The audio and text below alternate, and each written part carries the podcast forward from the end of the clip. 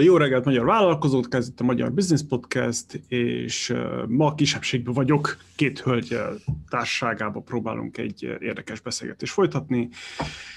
Mai vendégünk dr. Török Réka, hivatalosan is doktor, ő azt hiszem a második doktorunk, és főleg a termékéről, de azon kívül is a karrierről fogunk beszélgetni. Üdvözlünk! Én is szeretettel üdvözlök mindenkit, sziasztok! Oké, okay, kezdjük akkor az elejétől kezdve.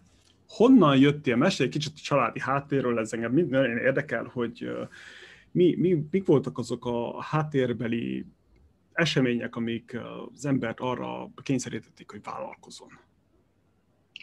Hú, hát ez egy, egy nagyon hosszú folyamatnak a, a, a része. Én egy nagyváradi lány vagyok, és um, és ami nekem meghatározó a, ebből a korszakban, mert hogy 14 éves koromig éltem Romániában, az az, hogy volt egy nagyon erős oktatási rendszer, vagy egy olyan iskola rendszer, amiben az én családi hátterem olyan módon meg tudott valósulni, hogy azért ilyen teljesítményorientált emberek vettek körül, és nekünk fontos volt a jó tanulmányi eredmény, és hogy jók legyünk minden területen, úgyhogy nagyon sokat foglalkoztak a, a szüleink velünk. Van egy nővérem is, úgyhogy mi ösztökélve voltunk a, a tanulásra, és a szüleim gépészmérnökök, úgyhogy így a műszaki, matekos, fizikás vonal az így jelen volt az életünkben, de mi a nővéremmel a humán területen voltunk inkább érdekeltek. Ő így a nyelv, nyelvekben nagyon jó és tanár lett, én pedig a pszichológia iránt kezdtem el érdeklődni, de persze akkor már nem nem nagy váradon alakult ki ez az érdeklődés, bár emlékszem, hogy nyolcadikos koromban én már fogtam a kezembe pszichológiai témájú könyvet, úgyhogy így a háttér tekintetében az nagyon fontos, hogy, hogy egy olyan család vett körül, akiknek fontos volt az olvasás és az önfejlesztés, és akkor ezt valamilyen módon én is magamba szívtam, bár akkor még nem volt tudatos. De azt elmondanám, hogy van egy kedves emlékem, nyolcadikos voltam, és akkor ez még ugye nagyváradi történet, amikor elkészítettem életem első személyiségtesztjét ami, amit nem tudtam akkor, hogy ez egy személyiségteszt természetesen, mert honnan tudná ezt egy 14 éves, hogy ő ezt csinál, viszont így összeállítottam kérdéseket és válaszokat azzal kapcsolatban, hogy te mit tartasz magadnak jellemző, mi, mi, hogyan gondolod, hogy jellemzőek-e rád ezek a ezek az állítások, és akkor abban mindenféle volt, hogy mivé változnál, meg hogy, hogy gondolkodsz magadról, tehát voltak ilyen kis, kis összeállítások, és hát akkor még nem tudtam, hogy van egy ilyen szakterület, hogy teszteket lehet készíteni, és ezt a pszichológiai tanácsadásba fel lehet használni, de valahogy ez, ez így jött, és emlékszem arra a kis füzetemre, amiben gyűjtöttem ezeket a általam nagyon fontosnak tartott dolgokat, és akkor ki is próbáltuk unokatesókkal, hogy akkor kitöltötték ezt a tesztet, és akkor mit gondolsz, tehát meg kis önismereti gyakorlatokat végeztem így a, a család körébe. Na, tehát nekem nagyon, nagyon korán azért megszületett az az érdeklődésem, hogy az emberekkel szeretek beszélgetni, megérteni az ő gondolkodásukat, az ő viselkedésüket, és középiskolát pedig már Magyarországon kezdtem, 95-ben települtünk át Magyarországra, és hát ott pedig a, a gimis érdeklődésem már teljesen felé fordított, tehát minden tantárgy érdekelt, és jól tanultam, és nagyon szerettem az osztályomat, az osztálytársaimat, de, de a pszichológia az úgy, úgy kiemelkedett ezekből. És a pszichológiát ugye nem tanulunk középiskolában, tehát nyilván nem így találkoztam én ezzel, hanem olvastam ilyen tartalmú könyveket, illetve volt nekem egy biológia tanárnénim, aki meglátta bennem a, a spirituszt, és azt ajánlotta nekem, hogy kapcsolódjak be egy lelkisegész szolgálatnak a munkájába, kortársegítőként, középiskolásként, mert ott én tanulhatok ezekről a dolgokról, amik engem érdekelnek, és és akkor az ő tanácsára elindultam ezen az úton, és bekapcsolódtam egy ilyen kortársegítő csapatba, ahol önismereti táborokba, tréningekre, pszichodráma csoportokba jártunk, és akkor ott kipróbálhattam magam, és elég hamar látszott, hogy ez így nekem, nekem való terület, és akkor már biztos volt középiskolásként, hogy én pszichológiára fogok jelentkezni, és akkor uh, még így a pályatanácsadás mint olyan nem rajzolódott ki, tehát ugye nagyon sok szakterület van, amivel lehet foglalkozni ezen belül, de csak azt tudtam, hogy nekem így a, a segítés és a, a, az emberekkel való valamiféle uh, csoportos vagy egyéni munka, az, az tök jól passzolna. Ennyit tudtam akkor, és akkor felvételiztem az eltére. Na, de nagyon előre szaladtam szerintem. Uh, hogy, hogy kerültem így pszichológus társaságba, vagy, vagy a pszichológiára, de hogy sokat, sokat kaptam a, a nagyváradi közegből. Tehát nekem a, a, az a fajta um, hozzáállásom a, a tanuláshoz, az emberekhez, az azért onnan jön nyilvánvalóan abból a közösségből, um, ahol én születtem, és nagyon hálás vagyok az iskolámnak, ahol nagyon szerettem járni hogy, hogy megszerettette velem a tanulást igazából az a hely, úgyhogy ez, ez kamat, ezt kamatoztatom azóta is azért az életpályámon. Annyira irigylem az embereket, akik korán rájönnek arra, mit akarnak. Ez olyan ritkaság. Igen. Ez, éppen pár évvel ezelőtt olvastam a Snowball-t, uh, Warren Buffettnek a élet, hogy mondják, ez biography? Uh, Élettörténet. Igen, élettörténetéről, hogy az is ilyen, ilyen 11-2 éves volt, és ő már tőzsdézett, nem egy-két, 13 éves volt, azt hiszem, és tőzsdézett a nővérének a nevébe, mert, mert kicsi volt, kiskorú volt, nem tudott volna tőzsdézni. Szóval ez ilyen, hogy ilyenektől eldobom az agyamat, amikor korán az ember rájön arra, hogy mit akar az élettől. Hm, igen. Uh, Oké, okay, akkor a, nézzük azt, hogy, hogy, hogy akkor szüleid senki nem volt vállalkozó?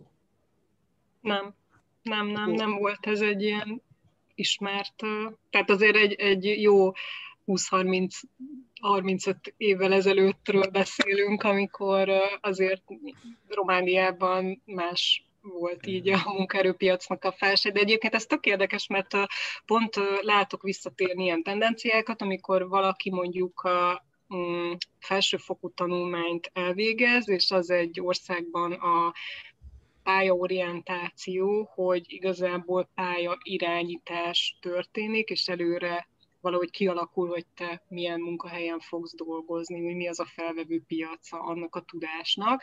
És ők Kolozsváron elvégezték, a, akkor üzemmérnökinek hívták, de egyébként gépész mérnökök, és akkor olyan egyértelmű volt, hogy Nagyváradon egy autógyárban tudnak majd dolgozni, és ezt így előre tudott volt. És vannak ilyen tendenciák azért más országokban is, ahol ez így zajlik, főleg ilyen technológiai műszaki területeken, hogy, hogy azért látszik, hogy hol lesz szükség a szakemberre, és, és akkor ezek egymásra, egymásra talál jobban a kereslet és a, és a kínálat, úgyhogy ők még így um, dolgoztak, és akkor szerintem a vállalkozói lét akkoriban azért nagyon nagyon-nagyon-nagyon mást jelenthetett, és még Magyarországon is azért 20 éve nagyon mást jelentett szerintem, és azóta épül, szépül ennek a kultúrája, de hogy nem, nem volt semmilyen példa előttem.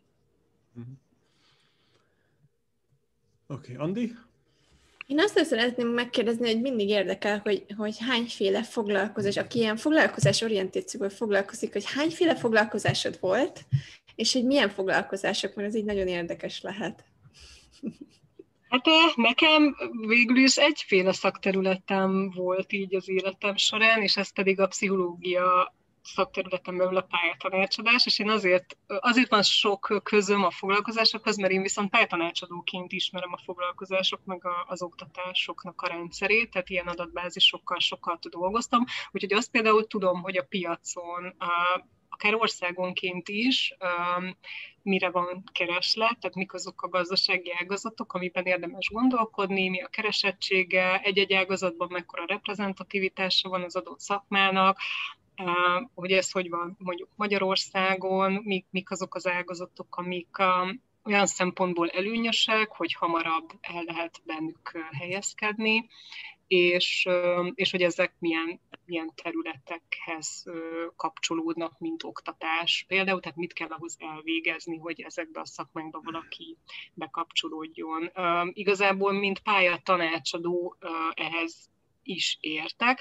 Nekem mindig ez volt az identitásom, hogy karrier tervezéshez adok segítséget, és akkor ezt ezzel a digitális platformmal is, amit fejlesztettem, illetve egyéni vagy csoportos helyzetekben, de ehhez érdemes ismerni a vállalkozói kultúrát, a, a munkaerőpiacot, az oktatási piacot, mit lehet tanulni, hogyan lehet tanulni, meddig kell tanulni, érdemes-e tanulni, mit érdemes tanulni, tehát ezek mind-mind ilyen, ilyen kérdéskörök, ami, hát ami nagyon érinti a fiatalokat, középiskolásokat, meg, meg a 20-25 év közöttieket is még mindig, sőt 30-40 éveseket is, mert közöttük is sok olyan kérdés jön, ami akár pályaváltással kapcsolatos, továbbképzéssel kapcsolatos, mit érdemes, mikor, hogyan érdemes, és úgy ennek része, ennek a kérdéskörnek ez is, hogy hát érdemes egy vállalkozásba belevágnom például, tehát azért ez is a karrier tanácsadásnak a része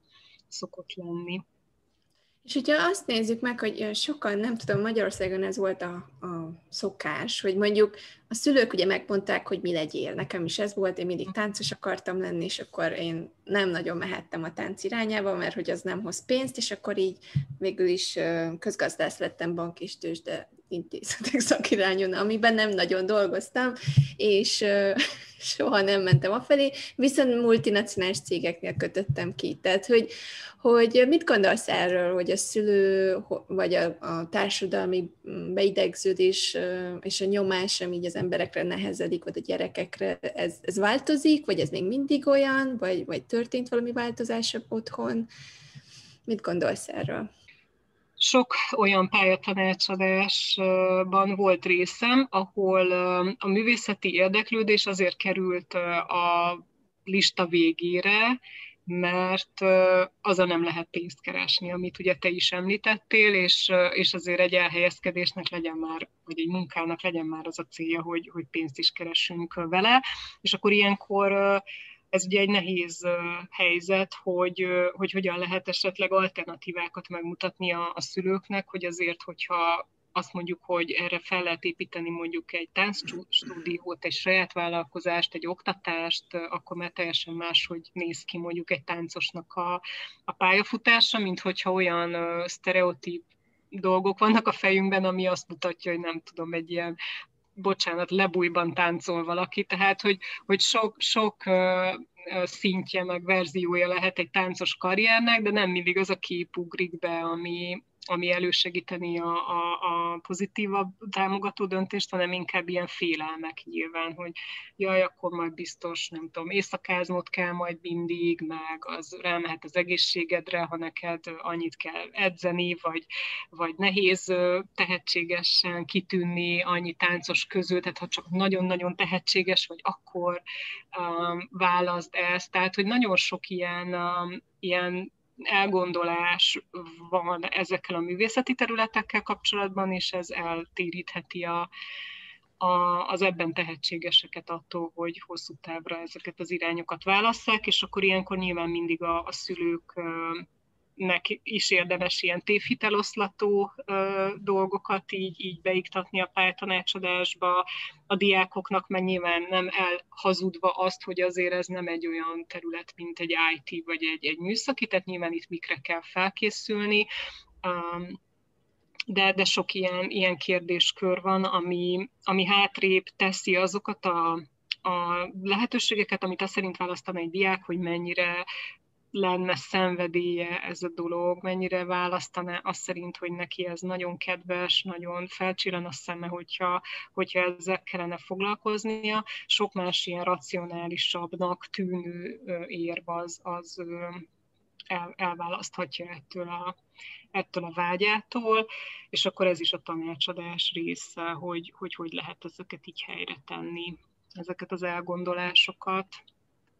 Ez nagyon érdekes, mert én végül is így hálás vagyok a szüleimnek, mert hogy belegondoltam, hogyha ilyen csőlátásban csak a tánccal foglalkoztam volna, akkor ugye az kicsit behatárolta volna az életemet, de mivel van ez a hátterem, meg az üzleti háttér, stb. utaztam, külföldiekkel építettem ki kapcsolatot, utólag azt mondom, hogy sokkal nagyobb világképet kaptam ezáltal, uh-huh. hogy volt ez a kis, úgymond egy ilyen fordulat az életemben emiatt, és szerintem sok ember úgy, úgy mondom, hogy nem, én abban hiszek, hogy nincsen olyan dolog, amit sajnálnod kell ö, utólag, mert végül is mindegyik része benne van az életemben, és csak össze kellett kombinálnom őket, amikor, amikor már odaértem, hogy összekombináljam. Tehát, hogy valamilyen szinten hálás vagyok emiatt a, a szülőknek, és valószínűleg ez is olyan, hogy amikor még kicsi az ember, még, még ott van, hogy még nem olyan komoly, nem tudja, hogy igazából mit akar, akkor, akkor nagyon nehéz mondjuk megvédeni magadat a szülőtkkel szemben, hogy de én igenis akkor táncolni akarok. Tehát, hogy ez, ez valami olyasmi, hogy ezt így nagyon nem lehet, hogy így az asztalra csapok, és akkor azt mondom a szülőknek, hogy de nem. Szóval ez így ilyen um, valamilyen szinten meghatározó, és ez egy másik kérdés, ami ebből jön, hogy, hogy uh, szerinted csak tapasztalati alapon lehet eljutni a, a tökéletes karrierhez, vagy, vagy van egy olyan út, ami hosszabb, mondjuk, vagy a pályatanács, vagy rövidebb, hogy a pályatanácsadás segít ebben, hogy, hogy lerövidítse ezt a szakaszt, és hamarabb eljuss a karrierhez, vagy, vagy még több ilyen gondolatot meg kétséget ad az embernek, amikor keresi, hogy mi az, ami igazán jó neki. Én azt gondolom, hogy ez egy, lehet egy rövidebb folyamat, és lehet egy hosszabb folyamat önismerettől és tapasztalattól függően is. Tehát, hogyha valakinek van lehetősége ö, olyan helyzetekben részt venni, hogy megismeri jobban önmagát, meg a szakmákat, akkor ez lerövidülhet ez a dolog, és van, aki már tényleg nagyon korán uh, tudja, mert mondjuk foglalkoztak vele a szülei, ő foglalkozott nagyon sokat a témával, és, és ez elősegíti, hogy minél előkészítettebb legyen már ez a, ez a dolog, és egy terv úgy megfogalmazódjon, hogy én meddig akarok eljutni, nekem mi a célom. Viszont van, akinek ez nem ilyen könnyű, hanem sok, sokkal hosszabb önismereti folyamat vezet el ahhoz, hogy, hogy ilyen konkrétabb célokat tűzön ki valaki maga elé, és hát ezt is nagyon-nagyon sok dolog befolyásolja, és itt megint a, a családi minták, az önbizalom, az, hogy valaki mennyire a tanulmányai eredményeit veszi alapul, hogyha valami mellett dönt, mert azért ma már azt látjuk, hogy egyes tantárgyak tekintetében nem feltétlenül kapcsolódnak hozzá nagyon közvetlenül szakmai pályák. Néhány esetben természetesen igen, műszaki technológiai, az úgynevezett STEM területekhez azért mondjuk a matematika szükségeltetik, tehát nyilván a, a, meg a természettudományi területeknél ugye nem lehet valaki gyógyszerész kémia nélkül, tehát nyilván vannak ilyen, ilyen egyértelműen a szükséges kompetencia és tudásterületek, de nagyon sok szakma esetében már ez nem ennyire egyértelmű. És aki mondjuk a, tantárgyi elköteleződésében nem annyira erős, és nem a, annyira az mm, határozza meg, hogy ő most hányos valamilyen tantágyból, de mondjuk nagyon sok területen, egyéb területeken van tehetsége, például társasan, például tehát másfajta intelligencia területek azok, amelyek igazából őt meghatározzák, és nem ezek a megszokott akadémikus területek, ott, ott sokkal nehezebb dolga van, van egy diáknak, és például a művészeti területek is pont tudnak ehhez tartozni, hogy na, tehát, hogy, hogy, hogy annyira egyéni útja van mindenkinek abban, hogy hogyan talál rá az őt ilyen bemozgató dolgokra, mi az, ami őt, őt hosszú távon tudja motiválni, de azt szerintem fontos, hogy megmutassuk neki, vagy legyen lehetősége kipróbálni a különböző helyzeteket, hogy ő miben érzi jól magát. Tehát mi, az a, mi, a, mi ad neki örömélményt, hogy már tényleg valaki 12 évesen tőzsdézik, mert egyszer meglátta, megtetszett neki, és megszerette és látta, hogy ez neki megy, akkor az okozhatott egy olyan flót, hogy hú, nekem ehhez valami közön van, és még nem is tudatos az egész, de, de hú, nekem ezzel, ezzel érdemes valamit kezdenem, mert ez valahogy az én, én fejemet így tök jól oda fordítja, meg én, én tök, tök jól tudok ebbe így boldogulni, és, és ez egy szerencsés helyzet, hogyha valaki ki tud próbálni annyiféle területet, és kísérletezni tud, hogy felfedezi, hogy neki mik ezek a, ezek a szituációk, amik jól mennek. Ez az én esetemben is, is így volt, hogy nem, nem a tantárgyak határozták meg elsősorban az én működésemet, de azt például tudtam, hogy tök jól tudok működni közösségekben, hamar ilyen vezető, meg csoportvezető lettem sok helyen, így hallgattak rám, sokaknak tanítottam dolgokat, pont a általános iskolás osztálytársaink közül az egyik barátnő mondta mindig, hogy igazából én nagyon jól tanultam, de nem sajnáltam mástól a tudást, és én ott szünetbe próbáltam felkészíteni a többieket, hogy mi volt a házi feladat, meg mi lesz a dolgozat, és akkor így mindenkinek segítettem, tehát ott ez már megjelent a, ez a féle működésmód így általános iskolásként. Tehát ezeknek a kis morzsái, én azt gondolom, hogy azért ott, ott vannak bennünk ezeknek a kezdeményei. Kérdés az, hogy ezt megerősíti-e valaki, mm, ad-e visszajelzést róla, és, és be tudjuk-e jól építeni a, a saját működésünkbe, mert hogyha valaki azt mondja, hogy hú, te milyen jó vagy abban, hogy egy csapatot irányíts, akkor, akkor szívesebben fogod ezt csinálni, és, és esetleg odafigyelsz és fejlődsz benne, Um, és így, így jó, jó előre haladni, és tanulni, fejlődni ezekben a, ezekben a helyzetekben. Úgyhogy ez a kulcs szerintem, hogy merjünk uh, kísérletezni, merjünk ezeket a, ezeknek a helyzeteknek merjük kitenni magunkat, és uh, szerepeket uh, kipróbálni, és valószínűleg rá fogunk jönni, hogy, hogy mi az, amiben mi meg tudjuk élni ezt a flót,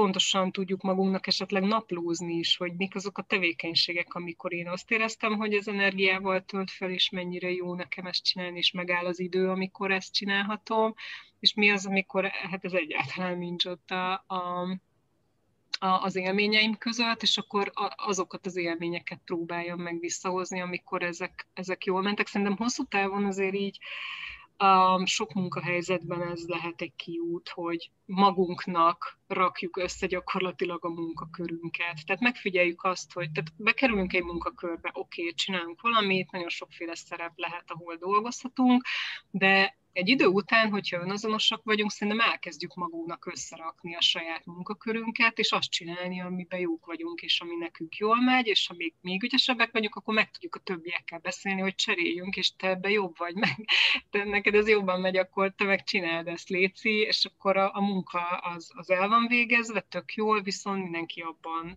tündökölhet, amiben igazán ő jó. Igen, de azért, bocsánat, ez, azért ez így az szépen jól magunk megmondva, ez ilyen kurva nehéz. Szóval úgy, hogy te most magadtól kell ezeket mind figyeljed, és leírjad, és kövessed, azért ez így mindenkinek van meg a, a skillje hozzá, nem? Uh-huh. Igen, és pont ez a kulcsa szerintem, amit most mondasz, hogy ez az önismereti munka, meg az, hogy reflektáljak magamra, meg nekem milyen készségeim vannak, ezek nagyon-nagyon kellenének és hiányoznak a mostani oktatásunkból, hogy ez legyen így a kulcsa a, az, egy, az együttlétnek. A, tehát sokkal többet ér szerintem azt, hogy megtanuljunk együttműködni az osztálytársainkkal, mint hogy most hányast kaptam földrajzból, és elnézést minden földrajzostól, mert egy tök fontos tantárgy, de hogy ha nekem az alapkészségeim, az alap önismeretem, meg így a, a dolgaim magammal a helyén vannak, akkor azért én fogok tudni jól működni sok-sok munkahelyzetben, mert mert, mert egész egyszerűen azokat a készségeimet így tudom, hogy mibe vagyok jó, tudom az erősségeimet, tudom a gyengességeimet, tudom magam képviselni, tudok prezentálni, tudok kommunikálni, tehát ezek azok az ilyen, ilyen alaptársas és egyéb készségek, vagy soft skillek lesznek a meghatározóak hosszú távon valószínűleg így a karrierünkben, és egyébként pedig sok mindent meg meg tudunk ott tanulni, ami már ilyen nagyon, nagyon szakma specifikus dolog. De egyébként még visszatérve, a, és tök jó, hogy így Attila hoztad ezt a kérdést, mert most még az Andrea kérdéséhez jutott az eszembe, hogy, hogy ezt hosszú távon hogy lehet ezt az életutat úgy építeni, meg, meg mikor, hogyan ismerjük meg önmagunkat, hogy kinek hosszabb idő, kinek rövidebb idő. Ugye ez, ez szerintem tök fontos, hogy van, akinek az aktuális életszakaszában elegendő, hogyha azt mondja, hogy én akarok egy jó munkahelyet, van ehhez három szempontom, kitöltök egy karriertesztet, beszélek egy tanácsadóval, és, és akkor így az utamon vagyok, és így közelebb kerültem a, a mostani elképzeléseimhez. És azért van az a még nehezebb munka, még nehezebb, mm, nem tudom, zarándokút, vagy hogy, hogy is hívjam ezt, mint, mint életút, amikor pedig tudok élni azzal is, hogy ilyen hosszú távú célokat és sokkal magasabb rendű ilyen küldetéseket fogalmazok meg magamnak, amik így mindig ott vannak a szemem előtt, amikor mondjuk megyek az utamon, és döntéseket kell hoznom, de hogyha ezeket így ki tudom nyilatkoztatni magamnak, hogy nekem mi a fontos, és miért csinálok dolgokat, akkor ott tudok, bármi is történik, ott tudok maradni azon az úton. Tehát így az úton maradásomat, az úton tartásomat nagyon segítik azok az irányelvek, amiket, amiket szerintem életünk végéig is keresünk. Tehát azt nem mondom, hogy mindenki ezzel így készen van 30 vagy 40 vagy 50 évesen, hanem ezek változhatnak is a különböző életszakaszokban,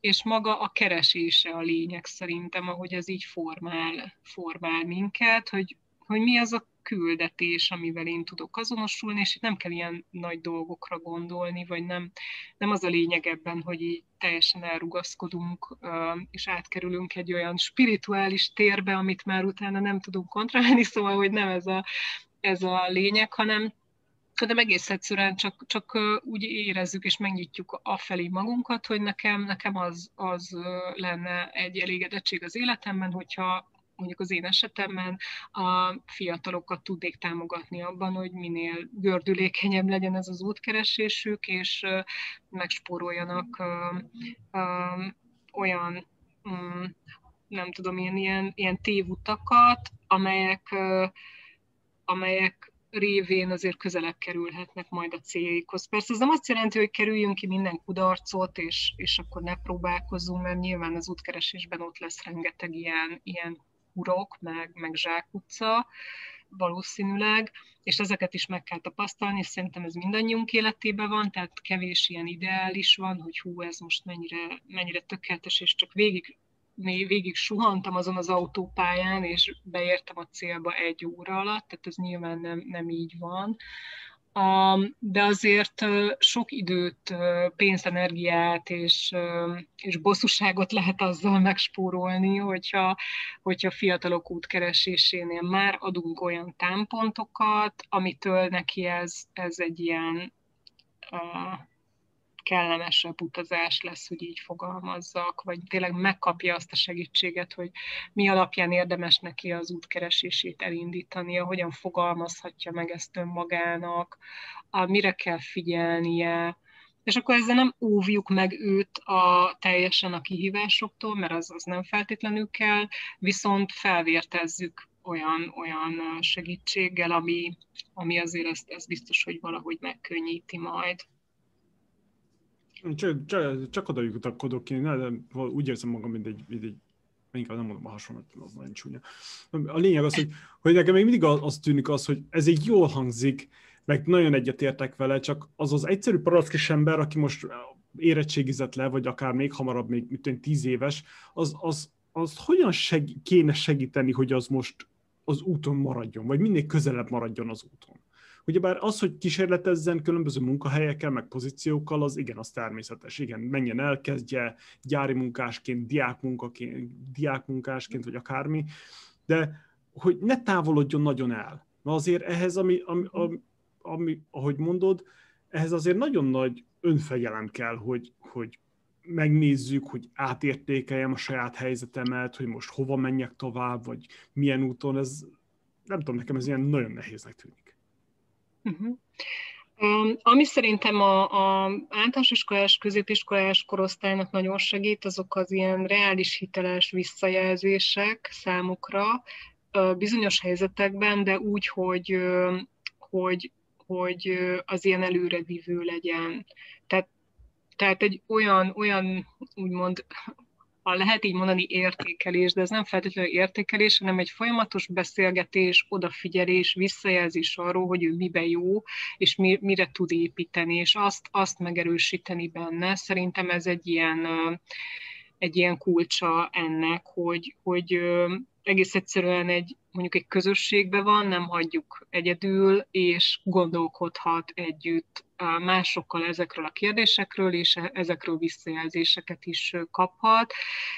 És persze biztos, hogy nagyon sok, sokféle módja van még ennek, de hogyha mondjuk a saját életemre gondolok, ugye számomra is, még számomra is nehéz, még felnőttként is az úton maradás, tehát nem feltétlenül csak a, a fiatalokra jellemző ez, csak ugye ők kevesebb tapasztalattal indulnak, és még sokféle lehetőség áll előttük, és ha még nem álltál rá egy pályára, akkor még nehezebb lehet.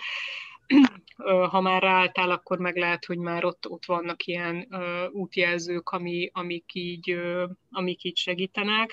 Szerintem mindannyiunknak az a legnehezebb, hogy ez a cél tudatosság így, így, mhm. így ott maradjon, vagy, vagy megmaradjon végig, és ne térüljünk el, mert annyi minden lehetne térülni, meg el lehet fáradni ebbe a folyamatos keresgélésbe, és most nem is akarom azt erősíteni, hogy mindenkinek az a dolga, hogy itt folyamatosan megvalósítson, vagy, vagy folyamatosan ez legyen így az életében, hogy hú, nekem meg kell találnom a küldetésemet, és akkor ez egy ilyen nagy-nagy feladatként ott legyen még a nyakunkon az összes többi mellett. Nyilván nem, nem erről van szó, inkább csak egy ilyen, ilyen irány mm, jelző megnyugvás az, amikor, amikor így megyek az utamon, és akkor tudom azt, hogy hogy én most azért döntök így, mert nekem azért ott van a fejemben valami, ami, ami miatt én így, így élek.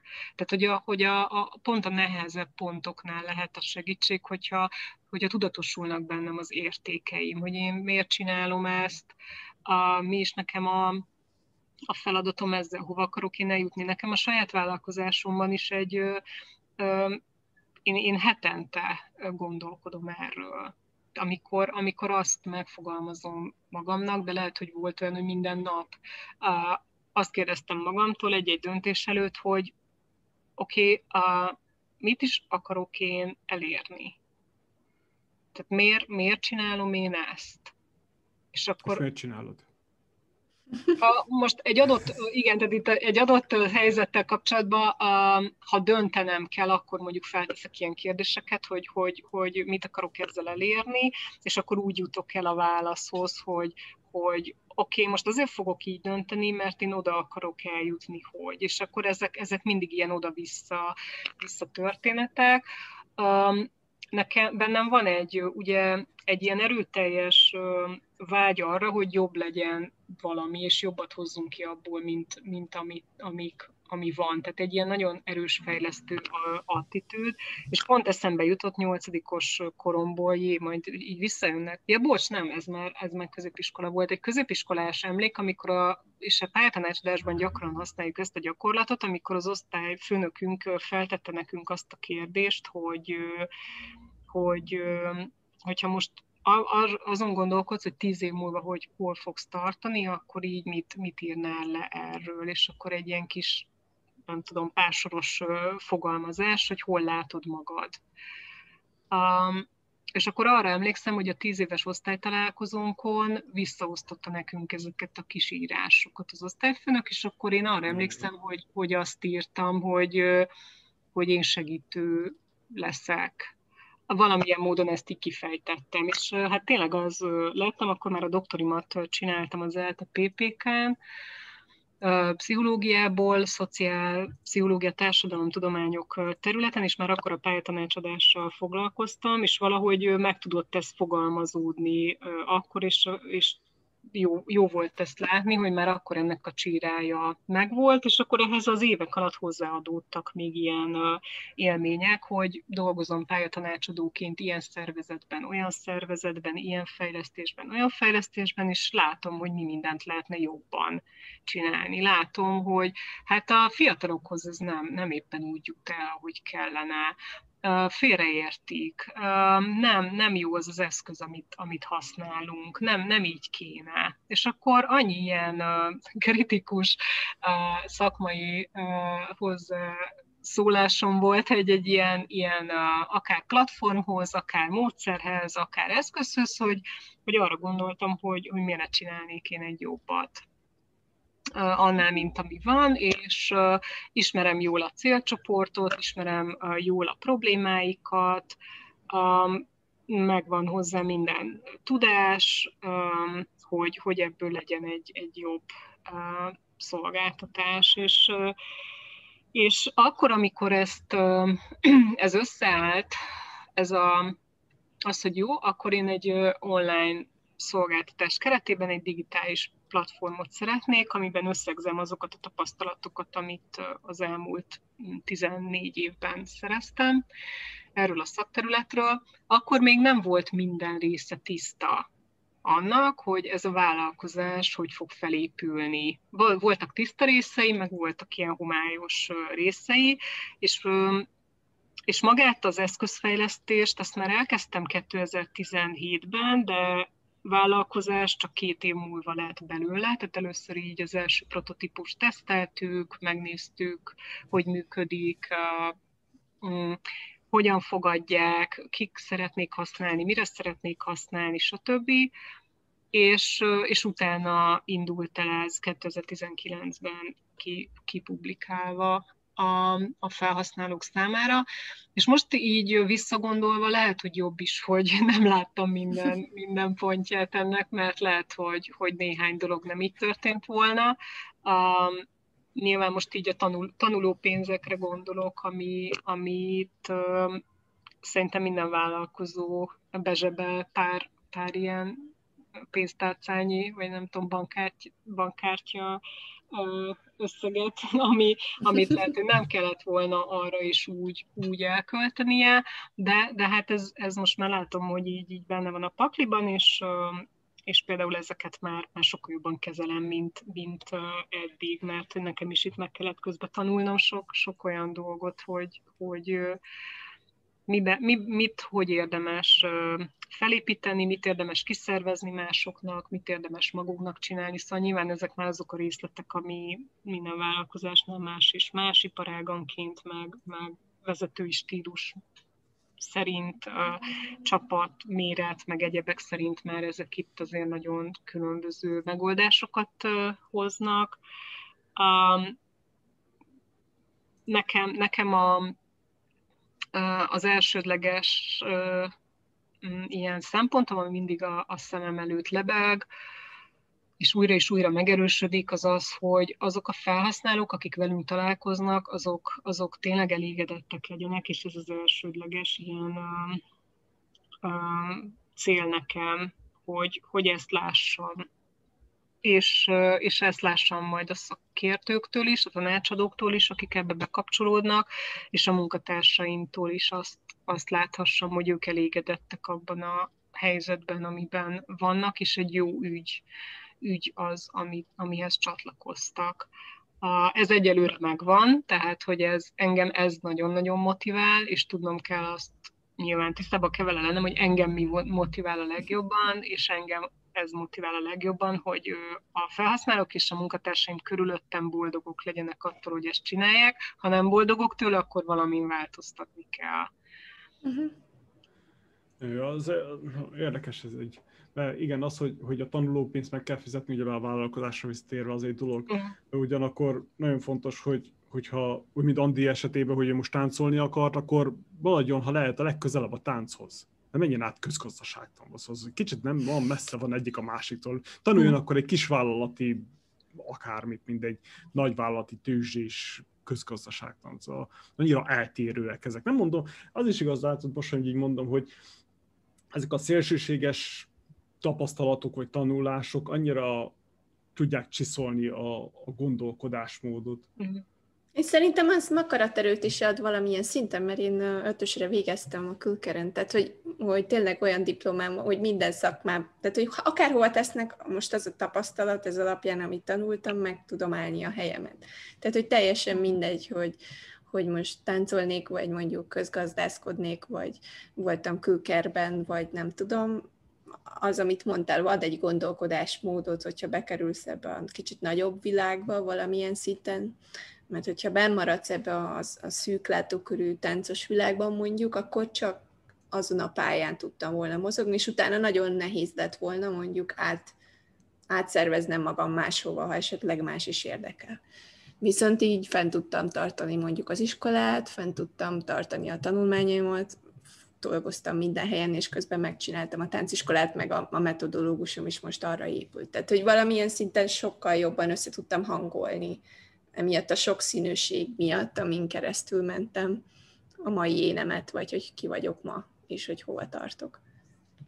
Egyébként ez, amit most elmondtál, egy gyakoribb jelenség annál, mint gondolnánk. Én is találkozom azzal, hogy hogy úgymond egy ilyen általánosabb pálya út keresése, ami úgy sok mindenhez passzintható, az gyakran előjön ilyen helyzetekben, hogyha mondjuk gazdasági, jogi, pénzügyi hár, hogy ezt úgy sok helyen lehet majd használni és akkor legyen ez. Tehát ne specifikáljuk magunkat már előre valamiben, hanem, hanem akkor egy ilyen általánosabb, de piacképes területet sok helyen tudunk majd boldogulni. Ez is egyébként egy teljesen hiteles és jó hozzáállás ilyen döntési, pályadöntési helyzetekben, ez, ez, is, ez is ott van, és sokaknak ez, ez megnyugtató arra érdemes odafigyelni, amikor már mondjuk nem elégít ki az a, az a munkahelyzet, vagy pont az a munkakör, vagy pont az a munkaterület, hanem,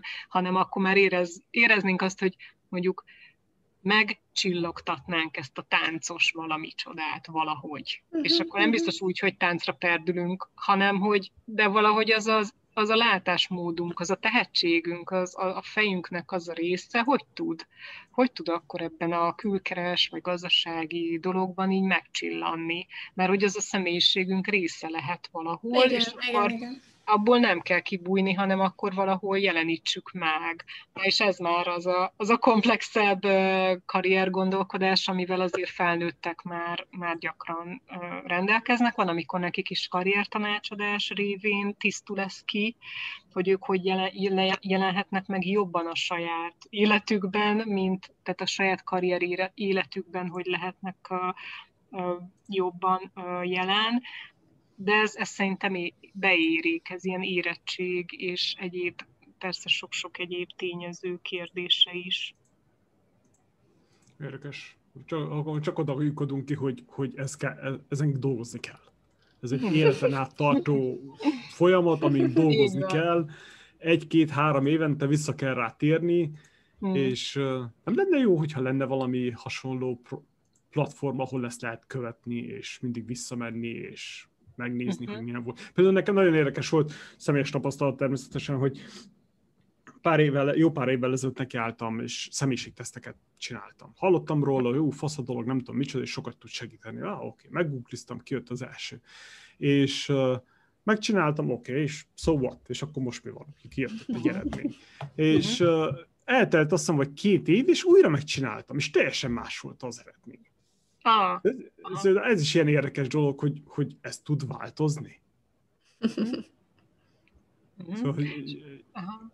Sokféle ilyen tök jó személyiségteszt is, is eszköz van, és valamennyire persze egyébként változnak az, az aktuális élethelyzetünktől függően. Azért én azt gondolom, hogy az alapbeállítódásaink nem feltétlenül, tehát nem tudom, hogy te gondolkodtál valaha Attila művészeti területben, de nem hiszem. Tehát, hogy az igen, tehát, hogy, hogy azért az alap, alap irányultságaink, amire rááll a gondolkodásunk, ami, amit gyorsan átlátunk, ami, ami, amiben meg tudunk mi nyilvánulni, jelenni, értjük, stb. Az azért szerintem egy, egy, egy elég, eléggé alap része a személyiségünknek, de, de persze nagyon sok minden meg közben változik, úgyhogy ez igen, a karrier folyamatkövetésnek jó, hogyha, hogyha vannak ilyen, ilyen eszközei, vannak is a piacon ilyen, ilyen eszközök, és vannak erre erre próbálkozások.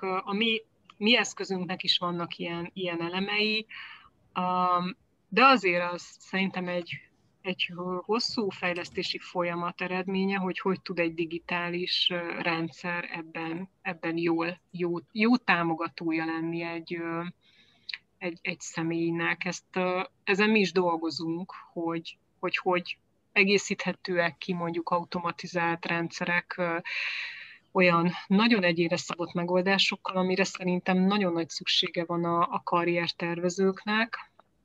Nekem ez a tapasztalatom, hogy a, az egyéni figyelem meg a beszélgetés az, az sokszor pótolhatatlan, vagy nem feltétlenül tudja egy digitális eszköz ezt, ezt biztosítani, vagy ahhoz azért nagyon jól, jól kell összerakni azt, a, azt az eszközt. Ez, ez egy nagyon érdekes témakör szerintem az én, én iparágamban, vagy az én területemen, hogy meddig számítógépes valami, és mikortól kezdődik a humán, humán része, vagy hogy hol, hol érez össze, hol válik szét, hol, hol van szükség arra, hogy egy, egy emberi segítség is bekapcsolódjon a, a folyamatba. Uh-huh. Igen.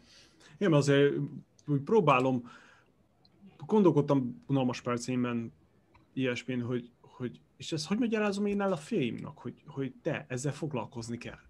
Ez olyan durva dolog, hogy, hogy oké, okay, ez így jó, meg szépen, meg beszélünk, meg van a nagyvilágnak egy kicsi sarka, amelyik a, a szakmai életeddel tud foglalkozni, meg tud neked segíteni, de ez annyira nincsen beépítve a hétköznapokba, főleg az iskolákban, hogy bár Bíró Tamással már rögtön erre csaptunk le, hogy a, az oktatási rendszer mennyire el van alvulva, hogy ott miért nincs ez beiktatva, hogy hé, hogyha baj van, hogyha szarba érzed magad szakmailag valahol az élet folyamán 30-40-50 évesen, akkor hova forduljál? Uh-huh. Vannak egyébként elérhető gyakorlatok, rendszerek, nyilván vannak uh, államilag kialakítottak, meg vannak magán karriertanácsadók, tehát azért megtalálhatóak a, a piacon. Nyilván ilyen rendszer szinten, ez főleg az oktatásban nem jelentkezik ilyen erősen még, de azért erre is vannak próbálkozások, tehát nem mondom azt, hogy egyáltalán nem történik meg, mert sok iskola komolyan foglalkozik ezzel a kérdéskörrel, hogy mik a 21. századi készségek, hogyan lehetne jobban támogatni a fiatalokat, hogy ebbe tudatosabbak legyenek, tehát azért vannak erre, erre programok, próbálkozások, én is sok ilyenben részt vettem és, és részt veszek, de valóban rendszer szinten még nem álltunk át erre a gondolkodásra, hogy, hogy ez annyira inherens része legyen az oktatásnak, hogy igazából természetes legyen, hogy önmagunkról beszélgetünk, hogy nem matek munkafüzetünk van, hanem önismereti munkafüzetünk van,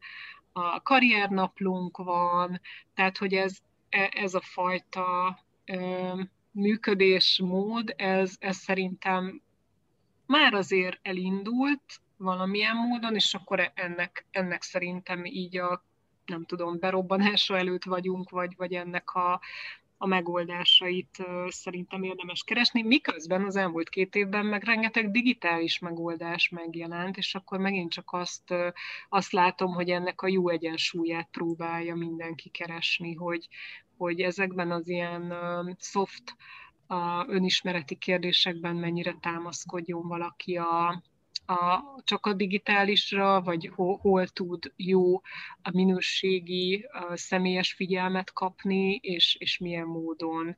Um, ez, ez szerintem így nagyon, nagyon érdekes kérdés, amivel mi is, mi is foglalkozunk. Én még mindig azt látom, mert mi ugye az Orientify kapcsán azért sok kutatásunk van, sok fiatal vagyunk kapcsolatban, még azért az Orientify felhasználók között is legalább a fele azt mondja, hogy ő igényli a, a személyes beszélgetést is, vagy a személyes alatt inkább azt mondom, hogy egyénit, tehát ez lehet online is, csak hogy találkozzon tanácsadóval, tehát tudjon beszélgetni a, az eredményekről, reflektálni tudjon arra, hogy hú, nekem kijött az, hogy milyen a karriertípusom, akkor ez, ez mit jelent, egyetértesz egyáltalán ezzel, látod-e te ebben önmagadat, és akkor megerősíti, vagy azt mondja, hogy hú, ezt nem is gondoltam volna, de akkor ezen most elgondolkodom.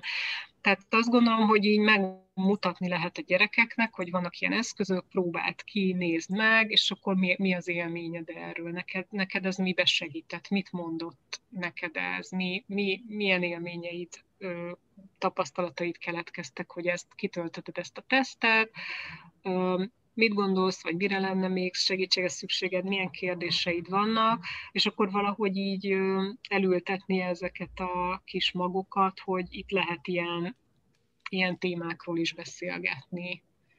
Um,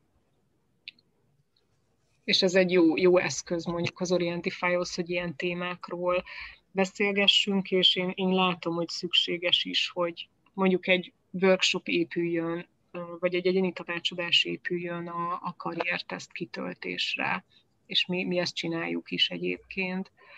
Ez most azért kell, mert, mert, mert kell, mert jobban lehet vele keresni, vagy azért, mert a hm. digitális oldal nincsen még úgy kiépítve, vagy nincs meg a, a bizalom az ilyen digitális uh-huh. tesztek és platformok iránt?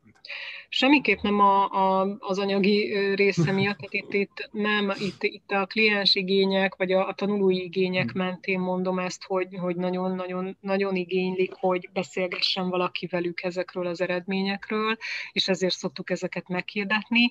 Az, hogy a digitális uh, platform mire alkalmas és mire nem, um, ez pedig szerintem az egyik legjobb szakmai kihívás, ami, amivel mi is foglalkozunk, és azt szoktam mondani a munkatársaimnak, hogy ez egy nagyon nehéz témakör, de hogyha könnyű lenne, akkor nem mit csinálnánk.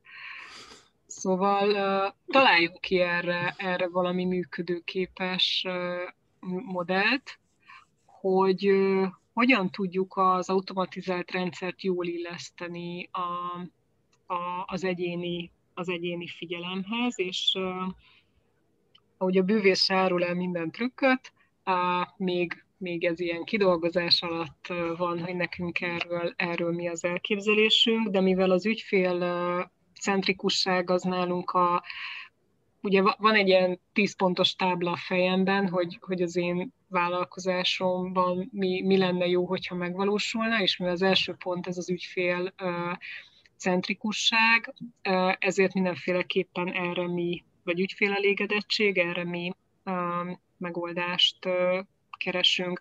Egyébként nekem az a személyes élményem is, és nem tudom ti, hogy vagytok vele, de engem az tántorít el legjobban a digitális szolgáltatásoktól, amikor én nem kapok hamar és jó megoldást a, a problémámra. És most vegyünk egy internet szolgáltatót, vegyünk egy, egy bármilyen más telekommunikációs szolgáltatót, egy, egy bankot vagy bárkit, Számomra a legbosszantóbb felhasználóként, amikor nem kapok jó, minőségi és gyors segítséget a kérdéseimre. És ott nem is ilyen, ilyen mély dolgokról van szó, hanem kicsit ilyen technikai, meg kicsit ilyen mi a folyamata annak, hogy nem tudom, megszüntessem a bankszámlámat.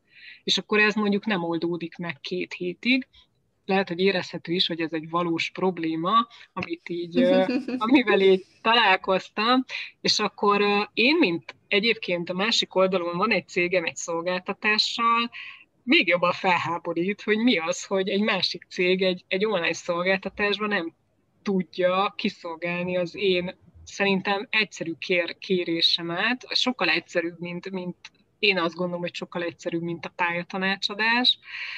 Um, igazából folyamatokat adatokat kell összerakni, meg nem tudom, átkattintani pár dolgot a rendszerben, és hogy hogy lehetne azt elérni egy online szolgáltatásban, hogy minőségi kiszolgálást kapjon egy, egy ügyfél, aki nem keveset fizet egyébként azért a szolgáltatásért, és, és úgy, úgy törődjenek vele, hogy ő azt, azt elvárná. És mivel én én ezen az oldalon is vagyok, meg azon az oldalon is, én pontosan tudom, hogy mennyire számít, hogyha ki van szolgálva valaki úgy, hogy választ kap a kérdésére, és időben is jól megvan oldva a problémája.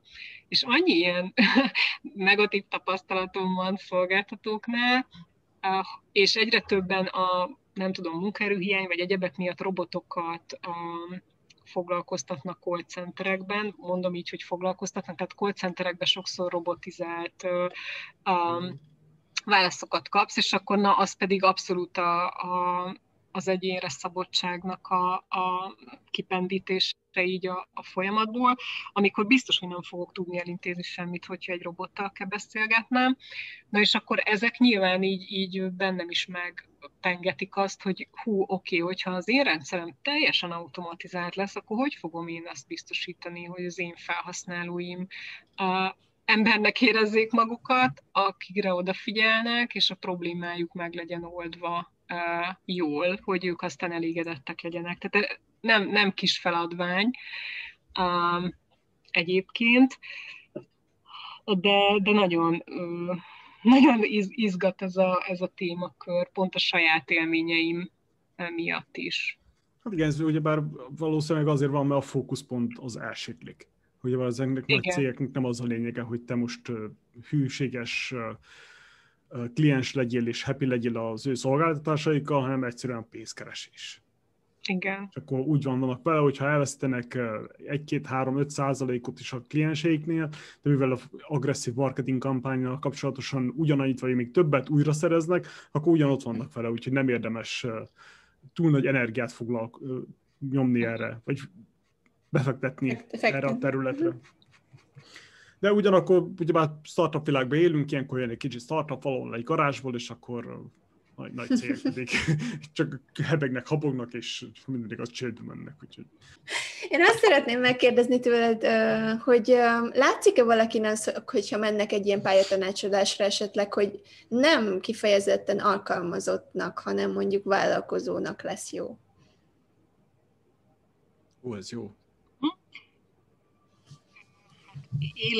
életkorfüggő azért ez, és van erre is felmérés, hogy ki hogyan gondolkodik erről. Van nekünk is egy fejlesztés alatt egyébként egy ilyen mérőeszközünk, ami így a vállalkozások, hát nem azt mondom, hogy a vállalkozásra való alkalmasságot, hanem inkább az, hogy mennyire tudod elképzelni magad ezekben a helyzetekben is, hajlandó vagy-e megtanulni hozzá sok mindent, mert az alkalmassággal én úgy vagyok, hogy szerintem, ha elkötelezettek vagyunk valamiben, és szeretnénk, akkor sok mindent meg lehet tanulni, és nem tudom, hogy lenne valami olyan fix listám, amire azt tudom mondani, hogy na akkor vagy alkalmas vállalkozásra, hogyha ez és ez és ez megvan, mert hogy szerintem ezek azért, azért fejleszthető sok, sok minden, meg. Minden vállalkozásban azért másra van, van szükség, vagy, vagy sok, sok mindenben eltér azért, azért sok vállalkozás, úgyhogy ilyen, ilyen standard listát nem, nem biztos, hogy tudnék mondani.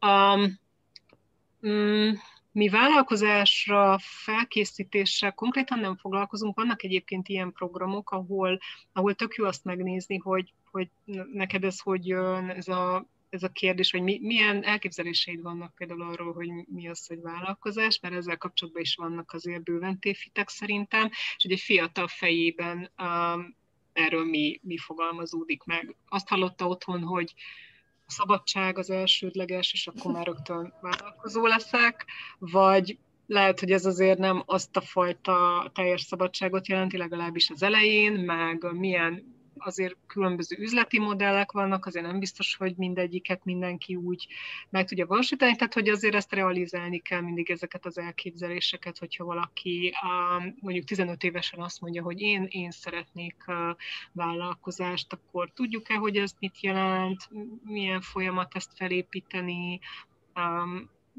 milyen, milyen uh, iparágban gondolod ezt el, mondjuk asztalos szeretnék lenni, és akkor én saját műhelyt szeretnék, és akkor na, akkor annak vajon milyen, milyen feltételei vannak, mit kell hozzá biztosítani, realizáljuk ezeket, és akkor rögtön összeállhat az, hogy hú, akkor itt még, még van bőven mit, mit tanulni.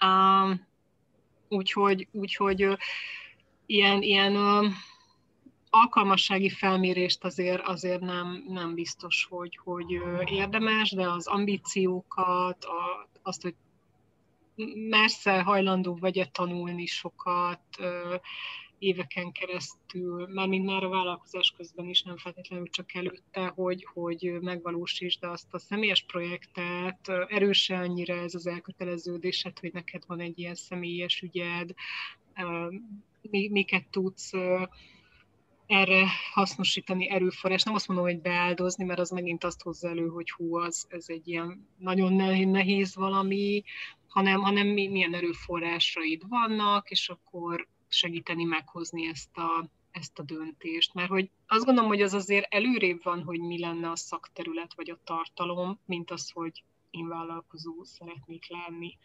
Tehát ha csak azt fogom, ha azt fogalmazódik meg, hogy vállalkozó akarok lenni, na jó, de és az, az így, mit jelent? Tehát találjuk meg, hogy neked mi, mi az, a, az a témakör, az a beállítódás, ami alapján a, akkor megnézzük, hogy az hogyan adaptálható egy vállalkozási modellbe, amit, ami a te, te ügyed, vagy te, te mhm. tehetséged és te, te tudásod, és utána gondolkodjunk vállalkozásban, ne, ne feltétlenül fordítva. A fiataloknál, a, a felnőttek pedig, a, akinek már van munkatapasztalata, ez azért úgy egyértelműbb, hogy, hogy mi, mi az a pont az életében, amikor mondjuk ő az adott szakterületét fordítja át vállalkozásba, hogy én, például én, én tettem, én nem mentem át egy másik szakmára, vagy tehát én, én ugyanazt a szakmát ö, végzem, csak más, ö, más modellben, más keretek között, mint ahogy eddig. De van, aki, aki lehet, hogy azért teljesen más területet kitanul. Én az olyan vállalkozási ötleteket, vagy a pályaválasztásban az olyan karrier ötleteket egy kicsit fenntartással szoktam fogadni, amikor valaki kitalálja, hogy nem tudom, nekem legyen webshopom, mert ez most ilyen trend, és ezzel biztos jól lehet keresni, de igazából nem kapcsolódik semmilyen témakörben, vagy, vagy személyes célokban ahhoz. Mert ha valaki mondjuk fitness oktató, és úgy határozza el azt, hogy webshopot indít, és akkor ilyen sport dolgokkal foglalkozik, ott abban van egy olyan, olyan érdeklődés, egy olyan témakör, amit amihez ő ért, és ezt átfordítja egy, egy olyan értékesítési folyamattá, amihez megtanulja mondjuk a webshop működtetést, de nem az a karrier célja, hogy nekem webshopom legyen adott esetben. És ez ezeket nagyon érdekes, ér... bocsánat, ez nagyon érdekes, mert akkor az elmúlt, nem tudom, egy-két évben gondolkodtam azon, hogy, hogy járt a fejembe ez a, az, az alapötlet, hogy akkor először szakember legyél, és utána vállalkozó. Ez az, ez az ideális út, igaz? Mm, az ideális, hát azért sokszor nehéz, mert annyiféle egyéni karrierút van. Um, ahhoz, ahhoz segít hozzá szerintem, ha van egy szakterületet, hogy hogy, hogy megint csak az úton maradást tudom mondani, hogyha meg van egy... kredibilitás, nem? Kredibilitás, meg az, uh-huh. hogy, hogy fogadnak a piacon mondjuk, hogyha megjelensz. Igen, igen, igen. Tehát igen, nehezebb úgy elindulni mm, egy teljesen új vállalkozási ötlete, hogy mondjuk nincs, nincs abban valamilyen szakterületi tapasztalat, vagy alapvetően azt mondom, hogy nem, nem szeretem én ezt annyira csinálni, de hát ebben van pénz, akkor, akkor induljunk el. Szóval ez nem tudom, hogy ezek lehet, hogy ilyen kárász életű a dolgok mm, sokszor. Um, és egyébként a saját szakterületemben is látok ilyen, ilyen modelleket, hogy hogy van egy nagyon jó applikációs ötlet, de hát ez nagy cég van mögött, és akkor azt hát oda nagyon sok ezer felhasználót be kell valahogy hozni, hogy ez eltartsa azt a nagy céget, és akkor, tehát ugye ezért sok ilyen modellt látunk szerintem, de hogy ez mennyire lesz hosszú életű, mennyire a, a szakemberek elköteleződése van mögötte, vagy tényleg az, hogy nekik kell egy nagy bevétel, mert valaki befektetett, és, és akkor ezt így vissza kell valahogy hozni, és, és ez az egyetlen um, irányelv a döntéseknél, és megint csak nem, az ügyfelek azon a listán megint csak ott legalul vannak, hogy mondjuk így a banki példában is látható.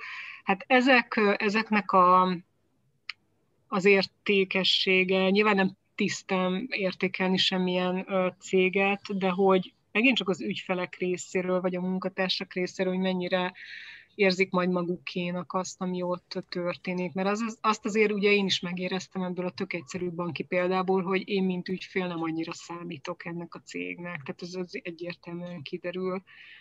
Um, és lehet, hogy hogyha ez így van, akkor lehet, hogy annak a cégnek a munkatársak se számítanak, mert megint csak az az elsődleges, hogy a profitot behozzuk, akkor igazából mindegy, hogy ki ül ott például. Tehát, hogy, hogy na ezt a fajta értékrendet én soha nem szeretném, és nem is tudnám beépíteni, és nem is gond, mondjuk lehet, hogy ez összefügg azzal, hogy én, én nem is gondolkodom ilyen nagy, nagy cégben tudatosan, az már egy nagyon más-más modell lenne, én azt gondolom, hogy az én identitásomhoz a legközelebb a, az a kis és középvállalkozási forma áll, és ennek a keretein belül tudom én jól elképzelni azt, amit célként meg tudtam magamnak fogalmazni.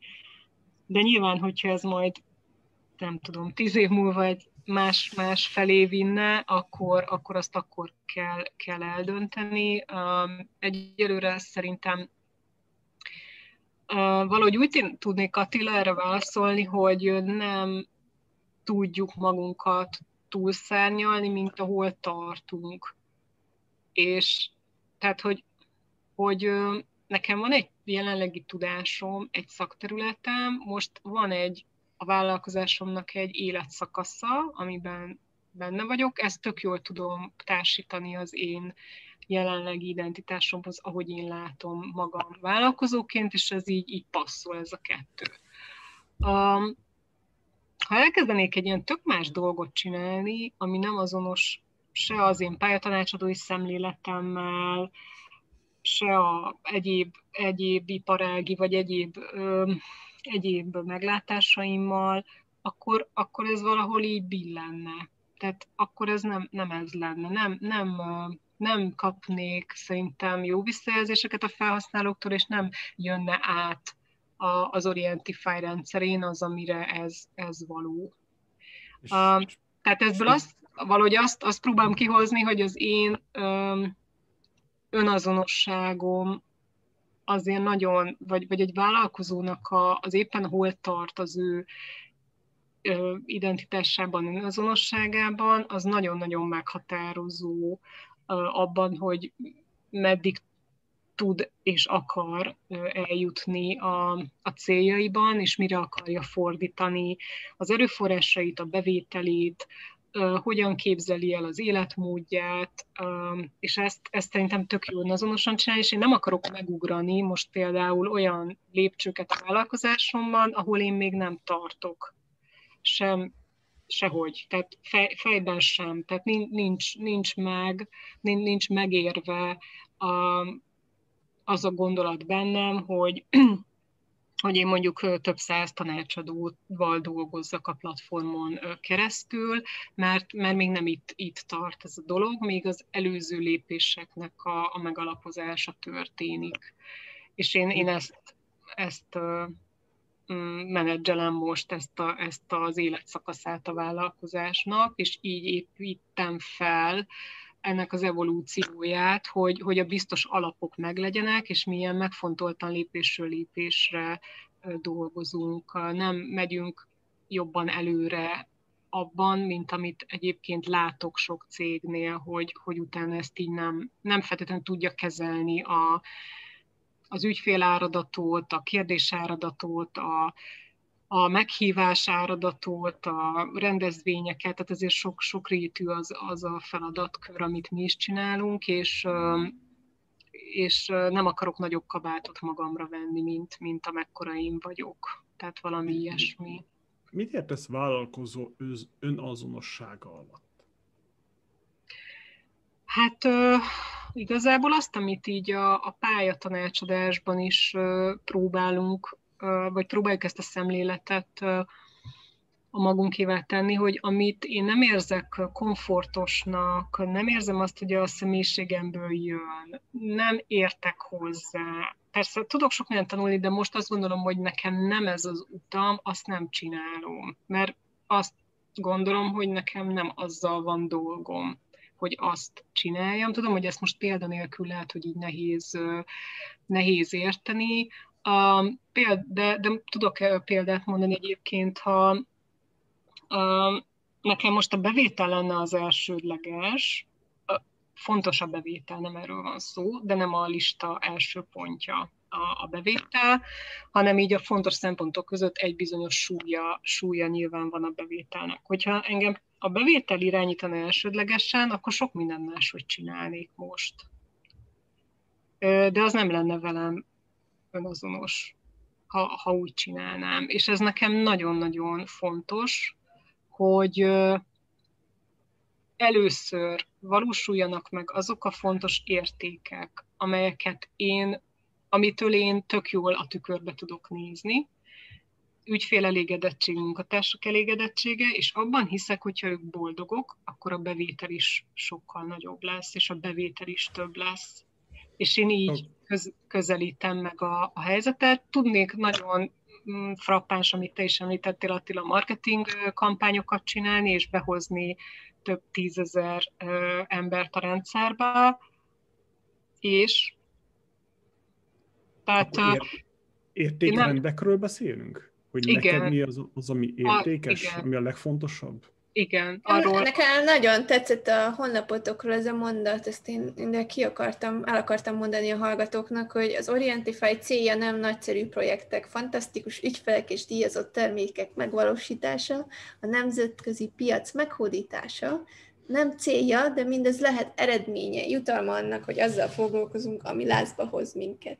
És ez nekem nagyon jó, hogy jól jön ki, hogy megfordítottátok, hogy, hogy inkább ez az eredménye lesz annak, hogy azt csináljátok, amit szerettek, és azért lesztek híresek vagy sikeresek, és azért jön a nemzetközi piac, mert abban, amit csináltok, jól érzitek magatokat. De szerintem Igen. ez a mondat most teljesen ide illett az Attila kérdéséhez, hogy uh, valamilyen szinten, ha önazonosságban, vagy uh, egy szinten, vagy abban, abban a világban mozogsz, amit szeret csinálni, akkor minden más jön utána mert azt fogod kifelé is sugározni, hogy imádod ezt csinálni.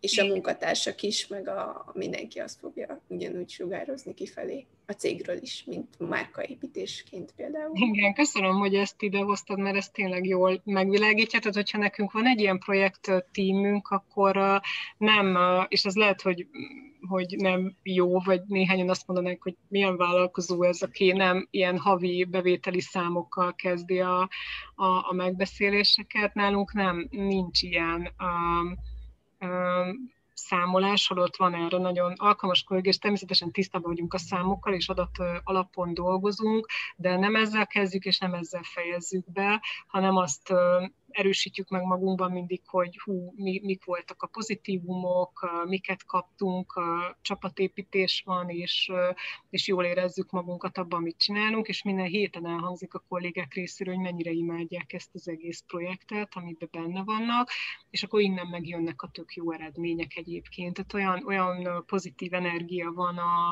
a mondhatom azt, hogy cég körül, de ez ilyen megfoghatatlan, hogy a cég körül, vagy egy vállalkozás körül, mert ez egy, egy elvon dolog, hanem van egy, egy tök jó csapat, aki, aki pozitív energiákkal látja ezt az egészet, és akkor így ennek így a vonzás körébe meg bekerülnek tök sokan, akik, akik keresnek minket, és, és azért azt a érdekességet elmondanám, hogy nálunk minden hónapban jön egy olyan levél, hogy szeretnétek, szeretnék nálatok dolgozni, anélkül, hogy mi álláshirdetést feladnánk, vagy keresnénk kollégát, um, hanem így megtalálnak a, a szakterületi kollégák, pályatanácsadók, látják, hogy, hogy mit csinálunk, kipróbálják, látják az oldalt, engem azért a szakterületen belül ismernek valamennyire, és, és akkor jönnek, hogy, hogy szeretnék én is ennek valamilyen módon a részese lenni, és még eddig soha nem mondtunk erre nemet.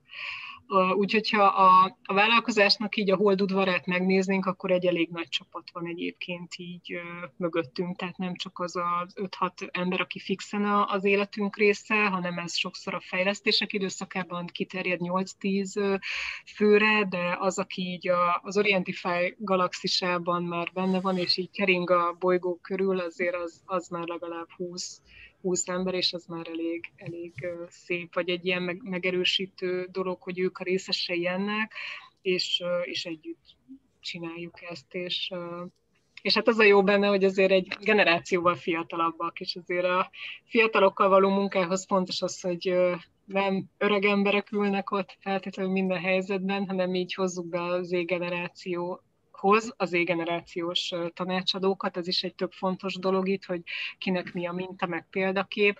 Tehát én nagyon a, csapatépítésben hiszek nagyon, az önazonosságunkban, és akkor mindenki találja meg magának, hogy mivel szeretne foglalkozni, mert feladat rengeteg van. Én nem írok le munkaköri leírásokat, ezt azért van bennem egy ilyen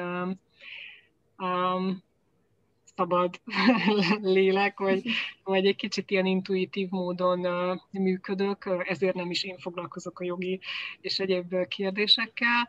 Tehát azt szeretem, hogyha valaki felfedezi, hogy neki ezekből a feladatokból mit tetszene, és akkor azt, azt csinálja.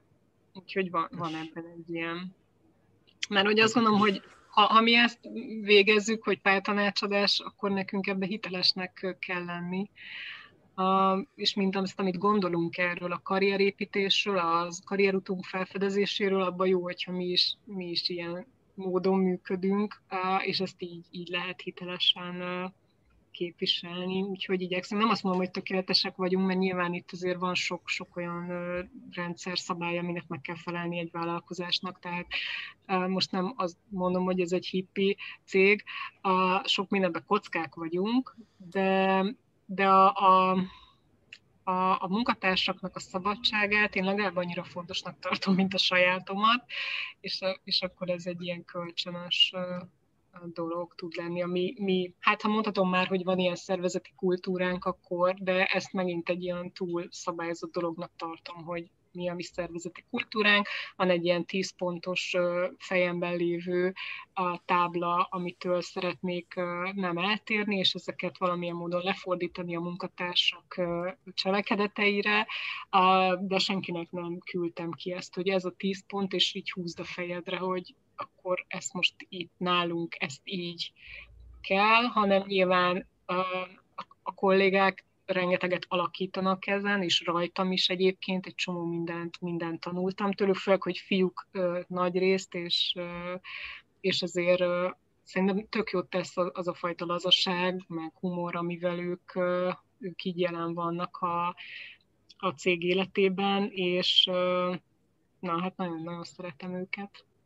Volt valami szempontod, hogy hogy választottad őket? Vagy uh, van valami olyan, ami személyiség, vagy attitűd, vagy, vagy mi alapján választod, Bocs Attila? Um, a páromat választottam bizonyos szempontok alapján, és ugye vele alapítottuk a céget, úgyhogy ő ilyen szempontból uh, egyébként is így nagyon közel áll hozzám, és nem feltétlenül az a munkatársi kiválasztás része volt, hogy, és ugyanígy a, a többi családtag, aki, aki beszokott segíteni, azért ez egy családi vállalkozás, viszont akik nem ilyen módon kerültek be, hát ott nekem a leges legfontosabb a hozzáállás, a minden szempontból így ilyen attitűd, attitűd mm, vonások, vagy, vagy ilyen, ilyen komponensek az, hogy hajlandó uh, belefektetni energiát, megtanulni, hogyha valamit nem tud, utána néz, tökre önálló. Azt szeretem egyébként, hogyha valaki nagyon önálló, és, és a saját megoldásait, ahogy, ahogy ő hozzá tud állni az a problémához, azt úgy kitalálja, megoldja, és nem kell így távirányítani senkit. Én egyébként sem vagyok ilyen típusú vezető, hogy így távirányítás van, és ellenőrzés, és nem tudom, én, én sokkal, sokkal szabadabban gondolkodom ezekről. Úgyhogy nekem a hozzáállás az elsődleges, mert ugye, ahogy már beszéltünk róla, tanulni sok mindent meg lehet.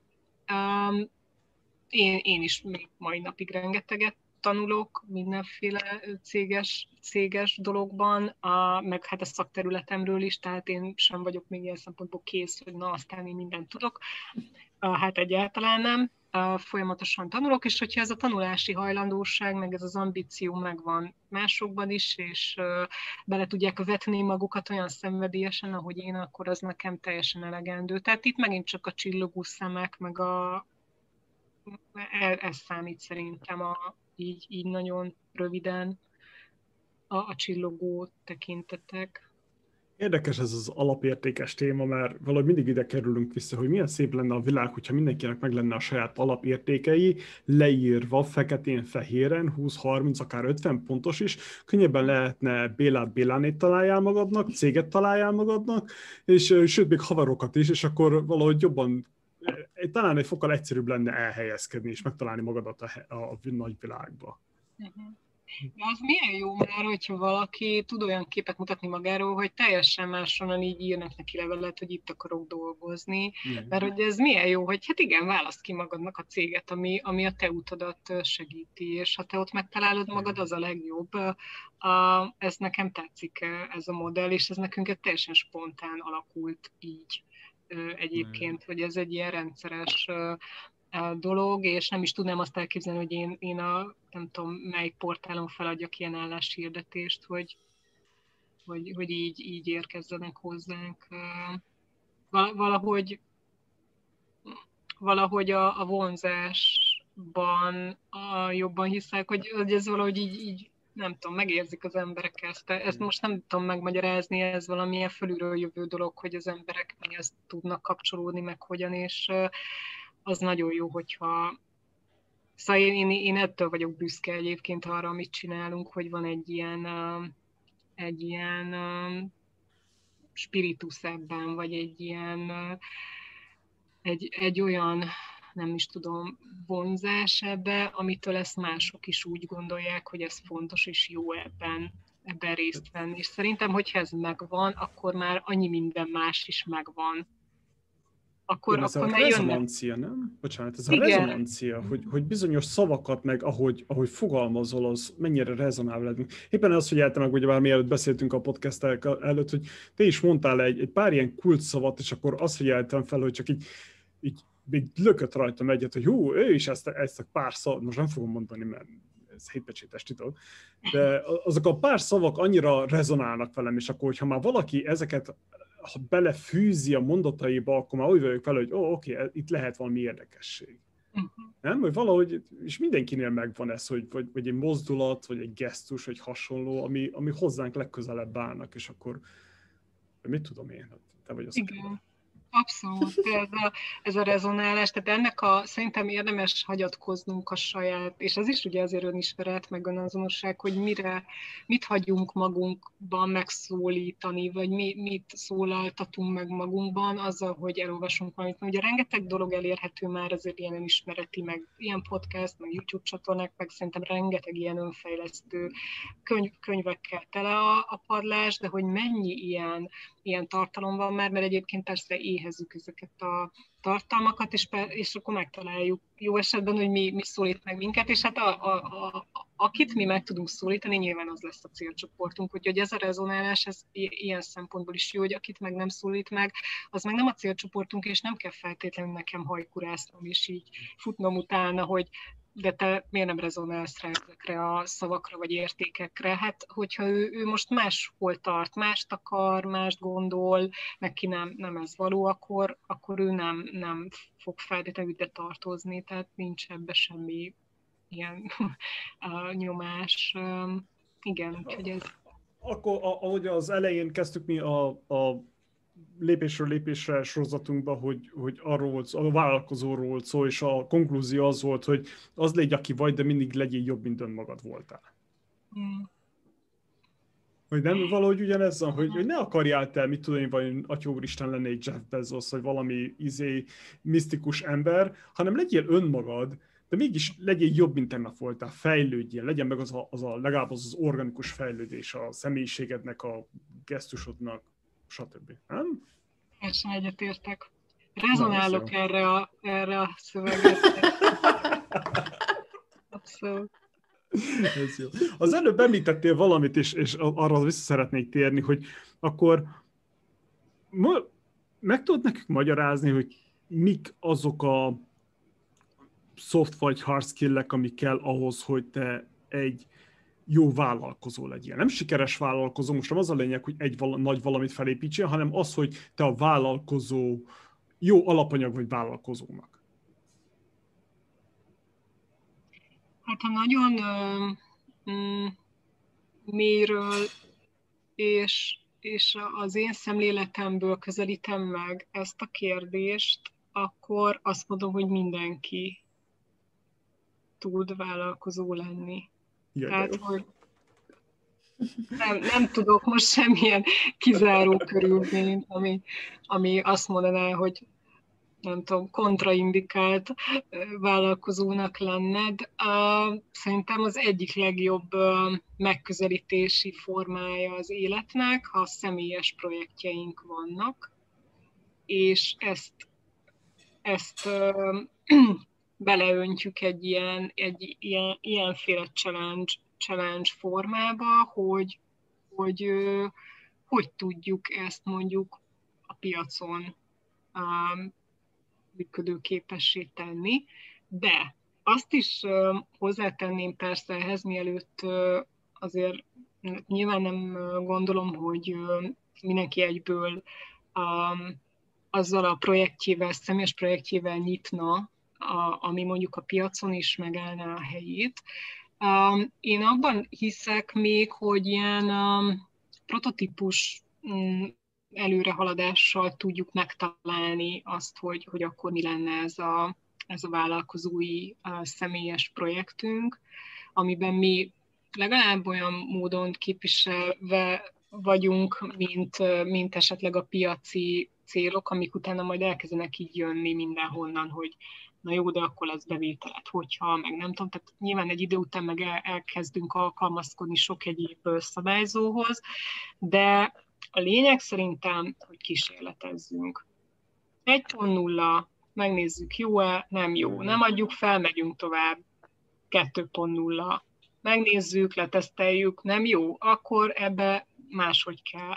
3.0. És a karrierünk is ilyen. Most az, hogy a vállalkozói létünk az egy ilyen modell, meg ilyen megvannak ezek a, a egy-két kerete, hogy persze minek csinálsz vállalkozást, ha nem kell a piacnak. Ugye például van egy, van egy ilyen, de hát te is megteremtheted rá a piacot, tehát az emberek lehet, hogy nem, hogy nem tudják, hogy neked mennyire kellhetne egy ilyen karriertanácsadás, mert hát ezt kevesen tudják, hogy, hogy mennyi, mennyi könnyebbség lenne az életükben, hogyha mondjuk, mondjuk ez, ez, ez jobban jelen lenne. Szóval egyrészt lehet piacot teremteni, másrészt szerintem a, a jó személyes projektek, a, már pedig kevés rosszat láttam eddig, azok mind tudnak valamilyen módon formába öntődni.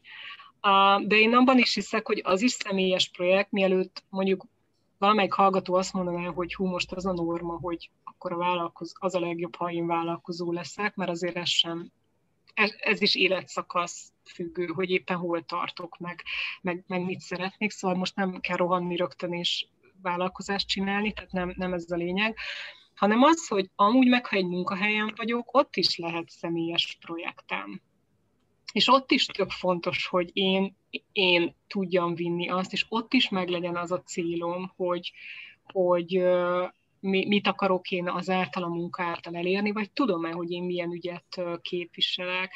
És például pont az, ami a, én tudom, hogy hozzám miért jelentkeznek többen, és ezt el is mondják, hogy amikor látják a, azokat az értékeket, amiket mi szeretnénk képviselni a felhasználóink felé, azzal ők sokkal jobban tudnak azonosulni, mint hogyha egy ilyen nagy vállalatnak a bármilyen részlegének a bármilyen helyén ott lennének, annak a és most nem a multik bántása itt a cél, de nyilván ez pszichológiailag van így, hogyha én egy nagyon hatalmas valaminek a pici része vagyok, akkor nem tudom annyira kapcsolni a munkám eredményét ahhoz, ami ott így összességében történik. Már pedig én akkor érzem magam uh, jól megbecsültek, értékesnek, ha az én picikkel kis munkám, ami ott a nagy egészben egy ekkora, az kapcsolódik valami fontoshoz. És ezt sokan nem látják kapcsolódni a munkájuk eredményét valami fontoshoz. És sokan ezért nem szeretik a, a ilyen nagyobb nagyobb személyes projekteket, hogy így mondjam, mert elvész, el, elvesznek benne ezek a, az személyes, egyéni, kicsi, fontos dolgok, amiért mondjuk valaki ott van, és ezért ez nem, nem tudott az a tehetség, az a tudás nem, nem fog uh, igazából ki, kibontakozni, mert nem lesz meg az az incentíva, az az ösztönző erő, ami miatt ő ott uh, kibontakozzon.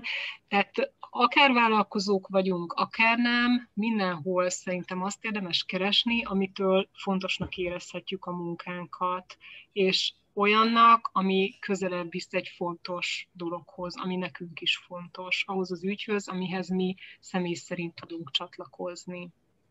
Akkor végül is azt mondod, hogy ne, ne szégyeljünk adni személyiséget a cégünknek. Hmm. Mert ugye mikor egy nagy, nagy multi akármiről van szó, akkor a végén az, az, az olyan se lesz ez olyan lesz, mint egy, mint egy jogász, hogy azoknak és szegényeknek annyira nincsen személyiségük, hogy világvége, mert benne, beleélik magukat ebbe a, a jogi akármibe, ahol nincsenek érzelmek, vagy egy közgazdász. De adjunk neki egy személyiséget, hogy, hogy ugyanúgy rezonáljanak a maga cégnek az üzenete, meg a nyelvezete azokkal az emberekkel, meg a kliensekkel, hogy minél többet vonzunk magunkhoz, és ne kelljen meggyőzni őket, hogy hé, mi jól leszünk neked. Szerintem ez segíti mindenkinek az eredményességét, hogyha ez, ez így, így zajlik. Hát van, ahol ez kevésbé jól, van, ahol ezt jobban meg lehet persze valósítani, de, de ha nem vállalkozó valaki, akkor is megtalálhatja azért ezeket, a, ezeket az ösztönzőket, és mert hogy olyan világot egyelőre nem tudok elképzelni, hogy mindenki vállalkozó, de egyébként közel, az én szemléletem közel van ehhez, hogy, hogy akár ez is lehetne, de ez egy másik műsor szerintem. Ne, nagyon tetszett, hogy mondtad, hogy, hogy véleményed szerint bárkiből lehet vállalkozó. Mi is ezt, ezt azt hiszem még Zsoltal vitáztuk az elején, hogy, hogy én azt mondtam, hogy ez olyan, mint a biciklizés, hogy mindenki meg tud biciklizni, az, hogy milyen szintre emeli azt a tudást, az, az már más átészta. Szóval egy vállalkozó is ugyebár lehet egy egyszemélyes vállalkozó, és csinál valamit, mit tudom, egy asztalt összerak, vagy hasonló, de ugyanakkor lehet tényleg egy multicéget felépíteni, vagy valahol középen felépíteni egy orient, Orientify-t. Így van.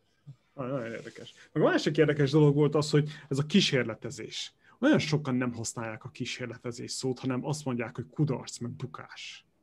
És akkor úgy vagyok vele, hogy nekem is eltettem, Isten tudja hány év, míg ezt megértettem, hogy a bukás az az azt jelenti, hogy egyszer próbáltál valamit, és nem sikerült, és feladtad. Uh-huh. Szerintem ez a bukás. Így van. De ezt, ezt, ezt nem magyarázzák el az embereknek, főleg a vállalkozóknak, hogy azért, mert először nem sikerül, és nem adott fel, hanem próbálkozok kétszer-háromszor, akkor az már kísérletezés.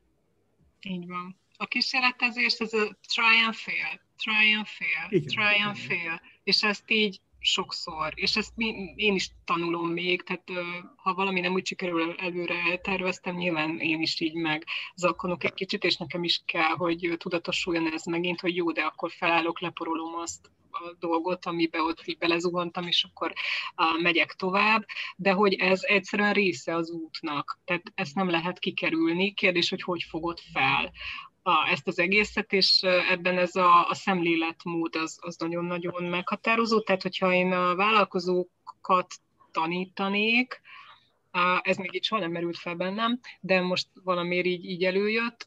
Hogyha mondjuk fiataloknak elmondanám, hogy a vállalkozás, a vállalkozói lét hez hogyan álljanak hozzá, akkor biztos, hogy így szemléletük formálására szánnék nagyon-nagyon sok órát, és sokkal kevesebbet arról, hogy hogy rakod össze az üzleti tervedet. Mert azt úgy is technikailag egy csomó mindent meg kell csinálni, meg jogi dolgok, meg mit tudom én. De hogyha nincs ott erőteljesen az a szemléleted, hogy te felállhatsz, hogy fejlődhetsz, hogy ez egy tanulási folyamat, ez az egész, és, és hogy vigyed tovább, akkor, akkor technikailag kevés lesz az a tudás, ami ott van. Mindig a, a szemlélet fog, fog túl röpíteni mondjuk egy-egy problémán. Az, hogy meg tudom csinálni, hogy elhiszem, hogy nekem ez sikerülhet, lehet, hogy most egy másik módszert kell választanom, egy másik eszközt, máshogy közelítem meg, de, de megyek előre, és, és megint try. Nagyon, és, nagyon tetszik. És ez, e, ez az egész. De hát Egyébként meg nem csak a vállalkozói létben, szerintem amúgy is az életutunk egy ilyen, ilyen verzió. Csak ezt tök jó tudatosítani, hogy igen, prototípusok vannak, és én is már, nem tudom, a életem karrierjében, most tök mindegy, hogy vállalkozás vagy nem, már a negyedik prototípusnál tartok mondjuk, és akkor ez mindig jobb lesz, ugye, hogy te is mondod Attila, mindig egyel, egyel jobb lesz, vagy egyel jobban meghaladjuk önmagunkat jó esetben is beforgatjuk a tapasztalatainkat, és aztán megint, megint megyünk tovább. Hát amihez, tehát a kitartás, a kitartás az a, annak a tanítása, hogy na, hát ez egy jó, jó feladvány, hogy ezt hogy, hogy lehet a, a kitartást erősíteni. Az, azért ugrálok itt a székemen, mert igen, ez van, hogy mikor leülök valakivel beszélni, és akkor azt mondják, hogy hát nekem van valami a cégemmel, nem tudom micsoda, és akkor elkezdek magyarázni nekik, meg főleg feltenni kérdéseket, és már ott látszik, hogy ha ő nem akarja, nincs meg az a belső késztetés, akaraterő, az az életszemlélet, hogy hé, ki kell próbálni más dolgokat ahhoz, hogy előre jussál, akkor ott általában nincs is üzlet, mert nincs kivel dolgozni. Szóval ez olyan, hogy te mondhatsz nekik akármit, gondolom pszichológiában is ez van, hogy beszélhetsz nekik napestig, de hogyha ők belülről nem jön ez a késztetés, hogy változtassanak valamit az életükön, hogy jobbá tegyék, hogy megtanulják, hogy odafigyeljenek, stb. stb., akkor esély nincs erre, hogy őt megváltoztasd a változás a legnehezebb. Tehát ami, amitől leginkább szorongunk, az mindig az ilyen bizonytalanság, ami, ami várhat ránk, hogyha, hogyha teszünk egy következő lépést. Legtöbb helyzetben ez a, ez, hogy bizonytalanok vagyunk, nincs kontrollunk valami felett, tök mást kell csinálni, mint ami eddig zsigerileg jött, vagy amit eddig megtanultunk, valami tök más, más kell ide, más szemlélet, más minden, és ez, ez egy ne, nem könnyű. Um, váltás, változtatás, mindig szerintem ez, ez az egyik leg, legnehezebb. Ekkor egyébként a pályatanácsadásban is felmerül, mert hogyha egy váltásról van szó, például valaki egy-két évig egyetemen volt, és rájött, hogy neki ez nem, nem való, de már elvégzett két évet, és mekkora veszteség az, hogy most ne csinálja végig, mert akkor már lenne egy diplomája, hanem most előről kezdjen valamit, ez egy ilyen örök dilemma. És akkor hát ugye mindenkinek megvan a joga különbözőképpen dönteni ebben a helyzetben. Én természetesen azért azon a párton szoktam menni, hogy inkább azt tanuld, ami, ami szeretsz, és ami tényleg érdekel, és nem késő váltani második vagy harmad évben sem. De ami szerintem nagyon fontos, mielőtt egy döntést meghozunk, hogyha ez egy ilyen nagyobb váltásra járna, hogy próbáljuk ki kicsiben tehát nézzük meg annak a mini verzióját, ami nem jár egy akkora veszteséggel, hogy most akkor én ott hagyom a munkahelyemet, a szakot, teljesen megváltoztatok mindent, hogyha tényleg nem tudhatom, hogy ez mekkora kockázatot jelent. Próbáljam ki kicsiben azt a dolgot, modellezzem le magamnak, nézzem meg, hogy milyen buktatói vannak, és utána terjesztem ki. Csak ugye ez megint egy kitartással egy hosszabb folyamat, ez nem ilyen na, csattintak egyet, és meg, megoldódott ez a probléma, mert mindenki ezt szeretné. A pártanácsadástól is nagyon sokan várják, hogy én mondjam meg, vagy hát a rendszer mondja meg azt az egyetlen egy, biztosan nagyon jó, optimális legoptimálisabb lehetőséget az életemben, hogy nekem ez az utam, nekem akkor ezt kell így csinálnom, és ez, a, ez az a szakma, vagy ez az a munkakör. És ez, ez szerintem egy ilyen megint szemléletformálási kérdés, hogy, hogy ez egy automatizált rendszer, ami nagyon jó eredményt ad tudományosan bemért valid eszköz arra, hogy neked milyen a karriertípusod. De ez egy ö, szoftver, ami nem fog helyetted dönteni, és nem is akarjuk, hogy döntsön helyetted, nem menekülsz az elől, hogy te átgondold ezeket a témákat, és jobb előbb elkezdeni ugye ezt, amiről az elején is beszéltünk, hogy igen, ez egy nehéz út, hogy hogyan ismereti folyamat, de miért akarjuk magunkat ezelől vagy alól felmenteni, azért mert félünk, mert bizonytalanok vagyunk, mert mi fog utána következni, vajon mit tudunk meg magunkról, vajon kiderül-e, hogy az egész eddigi sulinkat rosszul csináltuk, nem ott voltunk, igen, ezek nehéz felismerések, és ezeket nagyon nehéz meglépni. Nagyon sokan vannak, akik pontosan tudják végzősként diploma előtt, hogy nem fognak ezen a szakterületen soha, de soha dolgozni. Nagyon sokan vannak ilyenek. Többen, mint gondolnátok és mégis megcsinálják, és mégis próbálkoznak, és aztán jönnek, hogy, hogy elakadtam, és, és, és merre, és hogyan, mert valahol utolér minket ez a kérdés valamikor, előbb-utóbb, hmm. hogy de akkor ki is vagyok én, és hol vagyok ebben az egészben. A, jó, nem mondom azt, hogy mindenkit ilyen módon ez utolér, de azért azért szerintem jobb, ha előbb érkezik ez a, ez a dolog, amikor még van, megvan az a rugalmasságunk, még így életkorilag is, hogy sokkal nagyobb erőt érzünk magunkban a váltásra, változtatásra. De hát nyilván ez is függ családi mintáktól. Például az én szüleim már ilyen hasonló korúak voltak, amikor mi áttelepültünk Magyarországra. Mekkora váltás az egy családnak, egy olyan életkorú embernek, hogy egy teljesen más országban újra kezdje az életét és a karrierjét. Mekkora döntések ezek. És ehhez képest meg az, hogy egy másik szakra megyek ugyanabban a, ugyanazon az egyetemen, ez ahhoz képest azért Semmi.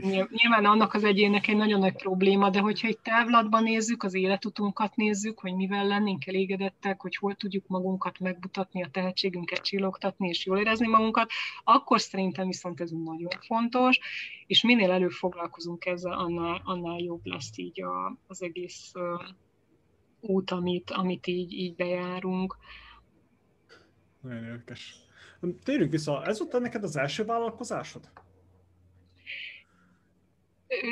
Hát a, én egyéni, vállalkozó, e, egyéni vállalkozóként gyakorlatilag már a diplomám óta dolgozom szakértői munkákkal, tehát én mindig, hogyha volt is alkalmazásom, én számlásan dolgoztam a mindenféle projektben, úgyhogy ilyen módon nekem mindig volt egyéni vállalkozásom, mióta, mióta így diplomám van, és, és ez az első cégem inkább így, így, így fogalmaznék, ami, ami már egy, egy KFT-ként a magas szabályrendszerével működik. Hogy ezt találtuk a legalkalmasabbnak arra, amit most így gondolunk a, a, cégről. És honnan jött ez az ötlet, hogy, hogy ebbe a formába, ilyen digitális uh, szoftver formába segíteni az embereknek, vagy ebbe csomagolni bele ezt a, az egész hóban. Nem is tudom, hogy, hogy fogalmazom ezt, olyan érdekes. Hát látjuk, hogy mi van körülöttünk, ismerjük a célcsoportot, és én több ilyen digitális fejlesztésben már részt vettem az elmúlt időszakban, és akkor abból is nagyon sok, sok tapasztalatot szereztem, hogy, hogy digitális eszközökkel hogyan lehet támogatni ezt a, ezt a pályatanácsadói foly- vagy pályaválasztási, pályadöntési folyamatot. Elég sok rendszert ismerek azért a nemzetközi rendszereket, hasonlóakat, a hazaiakat, applikációkat, um, úgyhogy um, egyébként ez érdekes, hogy valahogy így a, az IT rendszerek um, megértésére nekem van valamilyen húzalozásom így a fejemben, hogy um, amikor ugye terveztek a rendszerünket, pedig egyáltalán nincs, vagy most azt gondolom, hogy így a karrier típusom nem, nem támasztaná ezt alá, úgyhogy ezt, ezt,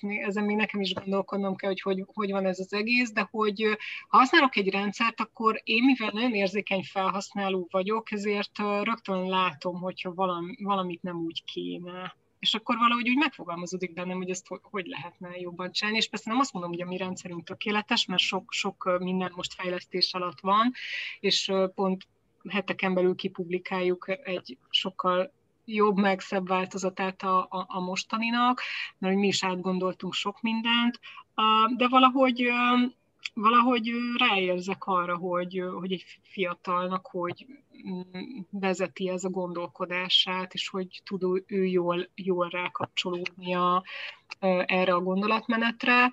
Ilyen személyiségtesztek és egyéb karriertesztek fejlesztésével tíz éve foglalkozom, tehát nagyon sok ilyen mérőeszköz fejlesztésben részt vettem. Nekem ugye van egy tudományos karrierem, és ez a, ez a látásmód azért valószínűleg innen fakad, ugye az ELTE-PPK-n végeztem el a pszichológiát, és aztán ott a doktori tanulmányokat, és nagyon hamar láttam azt, hogy azért a hatékonyság az fontos mindenki életében, és hogyha digitális platformon összegezzük rögtön a felhasználónak az eredményeket, akkor ő abból tovább tud lépni, és beleépítettünk egy ilyen döntés támogató funkciót is, amihez nyilván pedig az a tudás kell, hogy, hogy amikor döntéseket hozunk, a, akkor mi minden zajlik le valakinek a fejében, a, a viselkedésében, és azért ezek a tudományos adatok, ismeretek, működésmódok, az ember működésmódja, viselkedése, ezek azért kellenek ahhoz, hogy, hogy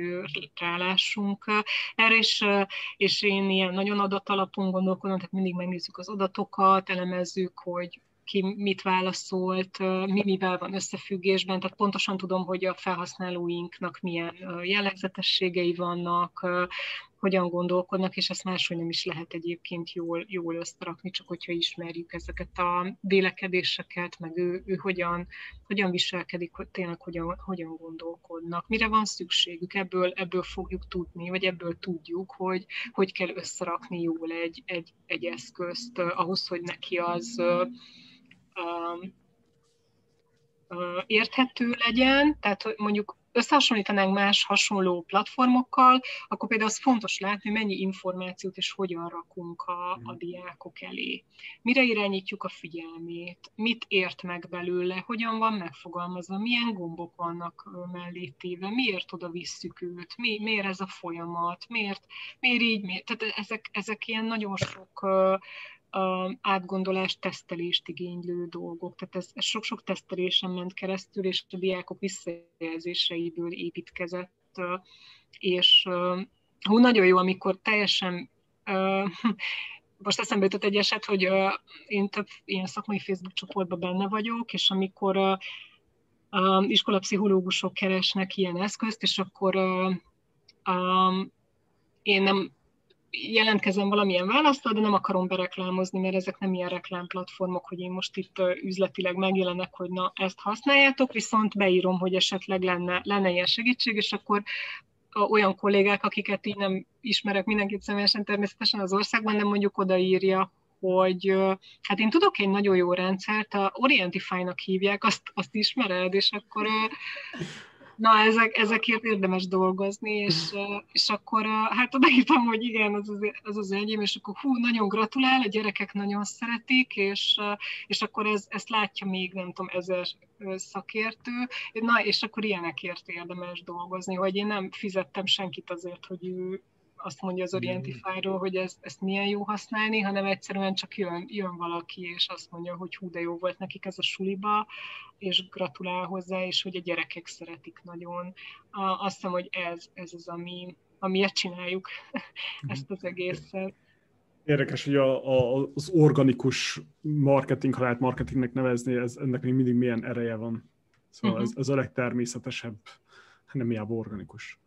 De azért tisztáljuk, hogy ez, ez, a, ez a teszt, ez nem csak gyerekeknek van szó, ezt bárki kitöltheti. Szóval... Igen, igen, csak a felhasználói nagy része, igen, ez a 18-21 év körüli korosztály, 14 éves kortól mértük be és validáltuk ezt a tesztet nagy mintán magyar populáción, és 40 éves korig mértük be. Ez azt jelenti, hogy ebben a korosztályban biztosakra vehetőek az eredmények szeretik 40 év fölött is kitölteni, de én azért, meg 14 év alatt, de azt szoktam mondani, hogy, hogy azért nem tudok felelősséget vállalni, de ezt ki is írtuk a honlapra. Egyébként gyűjtünk adatokat 13 évesekről is, csak ugye ezek önértékelő tesztek, uh-huh. és ott még az önismeretnek az a szintje nem elvárható, hogy valaki egy 13 éves gyerek önállóan mindent úgy tudjon magáról, és ott a szülők tanácsadók segítségével szokott. Ugye van egy olyan modulunk, hogy mások értékelése, de mások értékelését is lehet kérni, és ott beszoktak segíteni esetleg barátok, osztálytársak, szülők, hogy, hogy jobban kirajzolódjon ez a kép. És a 40 év fölöttiek is egyébként szeretik kitölteni, mert nekik ez sokszor megerősítés, meg az, amikor tényleg hát nagyon sokan kipróbálták már a kollégáim közül, meg, meg kb. mindenki ismeri már ezek a figurák így már megvannak, meg szóval, hogy szerencsére a brand már, már azért tartott, hogy, hogy ezeket tudják, és akkor ugye a kollégák így mondják, hogy igen, az a, a szakma lista, szakma ajánló, amit kapsz a karrier típusod után, az mennyire ad passzol. Egyrészt egy karrierterv is lehetne, hogyha valaki még ezek közül nem próbált valamit, de egyébként volt konkrétan olyan kolléga, amikor azt mondta, hogy ezeket ő már mind csinálta, és hogy annyira pontosan megmutatta neki sorrendben a, a teszt, így százalékos összeillése, hogy na ez a karrier típusod, akkor neked ezek valók, és hogy valóban ő, ő ezeket már, már ki is próbálhatta. Úgyhogy sok, sok ilyen visszaigazolása van ennek, hogy ez egy ilyen jól össze, összerakott rendszer. Ajánl, ajánlom minden mindenkinek így 40 igen. és a halál között én is kipróbáltam, és uh, igen, kiderült official, hogy én geek vagyok, szóval kockafej vagyok a köbben. Ezt ajánlom mindenkinek. Tényleg még a te teszt eredményeidet nem is beszéltük meg. Majd ott ja. akkor egy ilyen külön, okay. külön helyzetben majd kíváncsi de mik voltak a kezdő nehézségek? Hogyan, hogyan építettétek fel? Mi volt a logika az első 10-20 lépésben hogyan szereztétek az első ö, klienseket? Tudsz erről mondani valamit? Mm. Hát azok a nehézségek, amik vannak a kezdetben, még szerintem nem múltak el. Ugyanazok a nehézségek, mihez fogjak a sok ötletemből. Mi, tehát, hogy tegyük sorrendbe azt a sok mindent, amit szeretnénk csinálni a céljainkhoz kapcsolódóan, mert hogy nagyon sok irányba tudnánk tovább fejleszteni, és mit, mit vegyünk előre, mi szolgálja most leginkább a céljainkat. Nekem mindig ez a nehézség egyébként, és ez nem, nem változott, úgyhogy ezzel valószínűleg nekem van dolgom, hogy, hogy, hogy ebben én legyek ügyesebb. A, az ügyfélszerzés tekintetében soha nem volt szerencsére nehézség, mindig mai napig nagyon sok ajánlás érkezik, és sok-sok ügyfelet, felhasználó jön úgy hozzánk, hogy mások ajánlották, és hirdetés nélkül is havonta 100-200 regisztrálunk van, úgyhogy közülük nem mindenki vásárolja meg a teljes csomagot, hanem, hanem egy-egy része iránt érdeklődik, vagy egyáltalán nyilván ha nem ismer minket, kipróbálja, hogy mi ez. Tehát itt, itt nyilván egy, egy bizalom építésről is van szó, de hogy az első száz kliens az azért nagyon-nagyon könnyen meg volt. Csináltunk egyébként olyan kampányokat az elején, amikor pont a koronavírus beérkezett a, a, az életünkbe, és hirtelen nem volt, akkor még tényleg ez nagyon fura ezt mondani, de másfél évvel ezelőtt még nem volt ennyi digitális platform, mint a, ami, ami azóta így keletkezett, és mi már a koronavírus előtt ugye kipublikáltuk ezt a, ezt a rendszert, és mi ott voltunk akkor, amikor bejött a, a járvány, hogy mi már tudunk egy kész megoldást a, a pályorientációra az iskolákban, és és hogy, hogy mi, mi jelentkeztünk, és akkor egy hónapig ingyenessé tettük, hogy ezzel is segítsük a, a, az iskolákat és a tanulókat, és akkor is hát szerintem ezer fölötti regisztráló volt. Úgyhogy ez, ez a jótékony vonal ez egyébként nem tűnt el. Minden évben van egy iskola, illetve egy tábor, akiket kiemelten támogatunk, és akkor ingyenesítesszük több száz tanulónak, tehát egy egész iskola számára a rendszernek a használatát, kipróbálását, illetve több ilyen pályorientációs, karrierépítős tábor van, és akkor ott is egy-egy tábort kiválasztunk, amit támogatunk, és akkor ez, ez idén is így van. Um, de hát egyébként működtetjük mi is azokat a mm, marketing mm, stratégiákat, amiket egyébként szoktak a vállalkozások, de természetesen nem úgy, ahogy mások csinálják ezt, de a hírlevelek és egyéb csatornákon is bejönnek még emellett természetesen az ügyfelek, de nagyon sok ajánlással érkezik, hogy valaki kipróbálta, és akkor továbbadja, szülők egymásnak átadják a pozitív tapasztalatokat, pszichológus kollégák, tanácsadó kollégák, sok-sok helyről ajánlással érkeznek, és én ezt is egy ilyen jó visszajelzésnek veszem. Hogyne, hogyne. Miben különbözik a szolgáltatásod életben, ilyen esetben a, a terméked a másokétől? A magyar piac, külföldi piac, európai piac. Mitől vagytok egyediek? Uh-oh.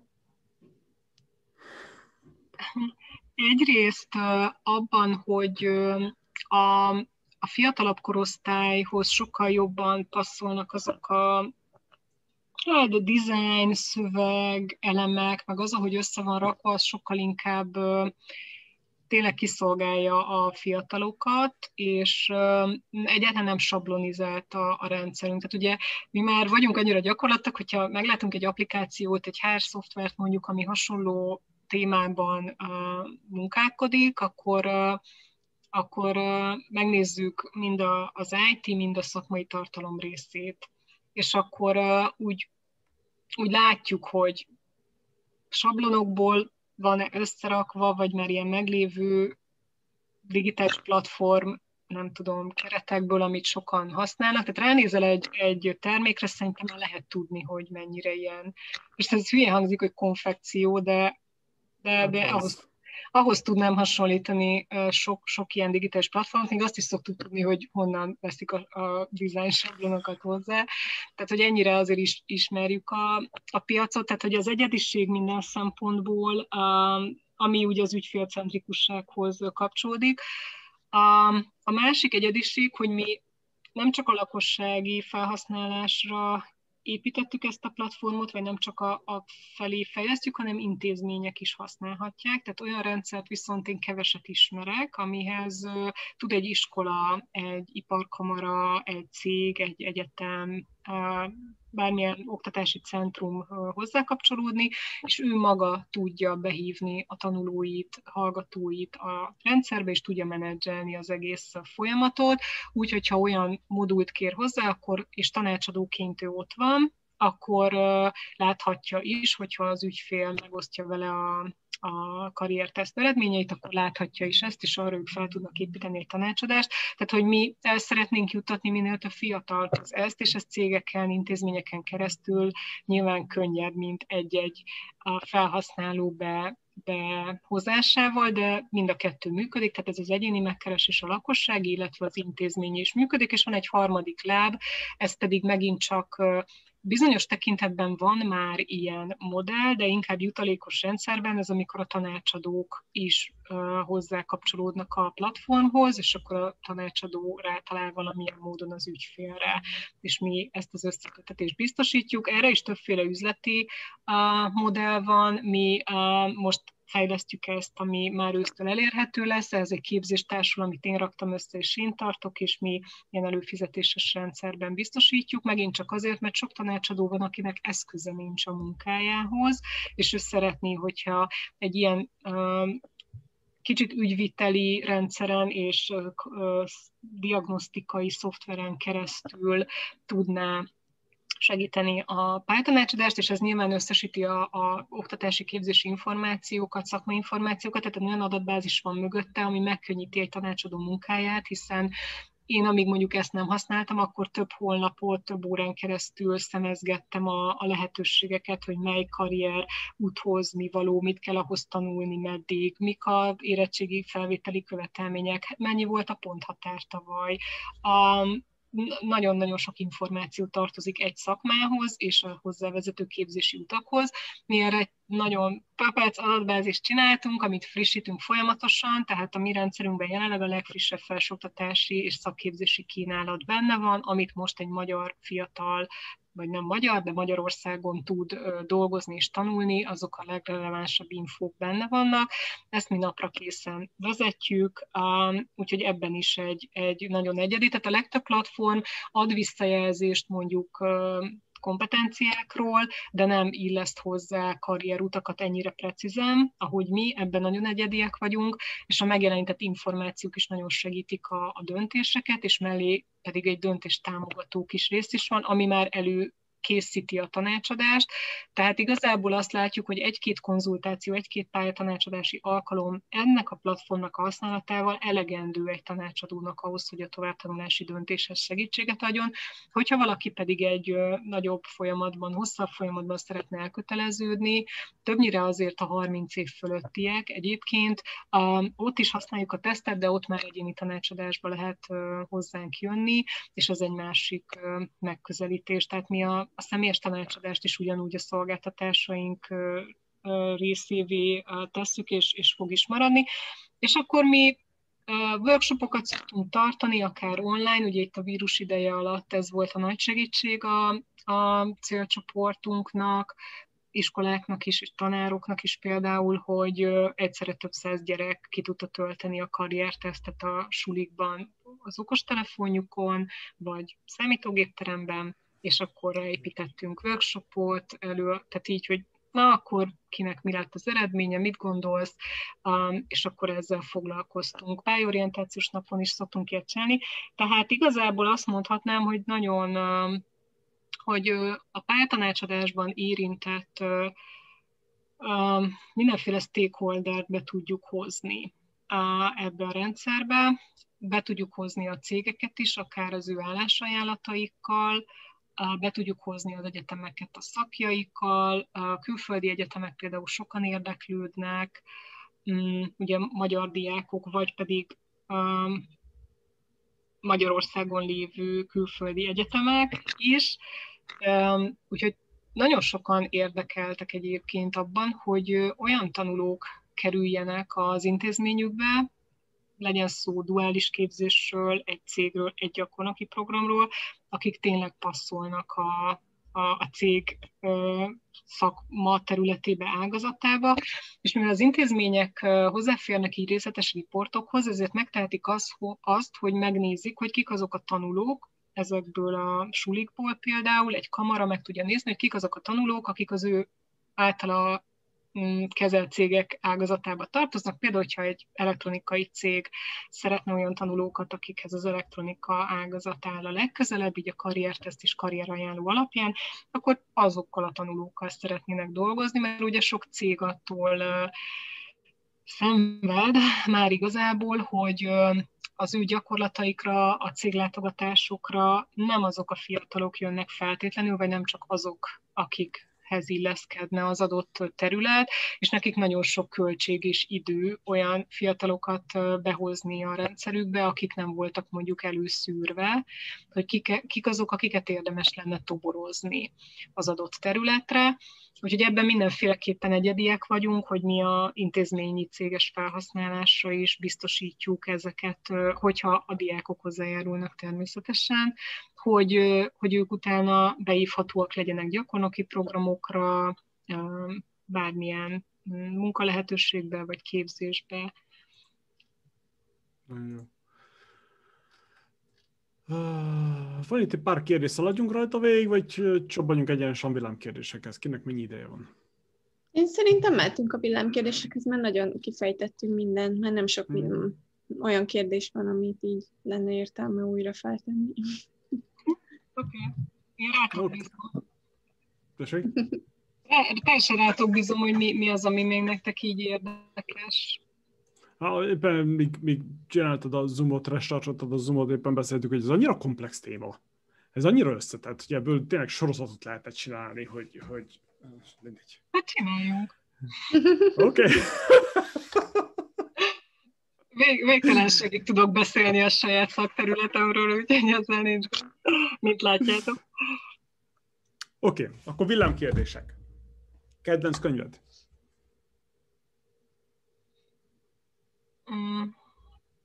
Hát be kell vallanom, hogy én szakmai könyveket olvasok, viszont abból egyszerre nagyon sokat. Úgyhogy most nem szép irodalomra gondolsz, akkor tudok rögtön válaszolni. Ez mindenképp a Carol Dwecknek a Szemléletváltás című könyve, mert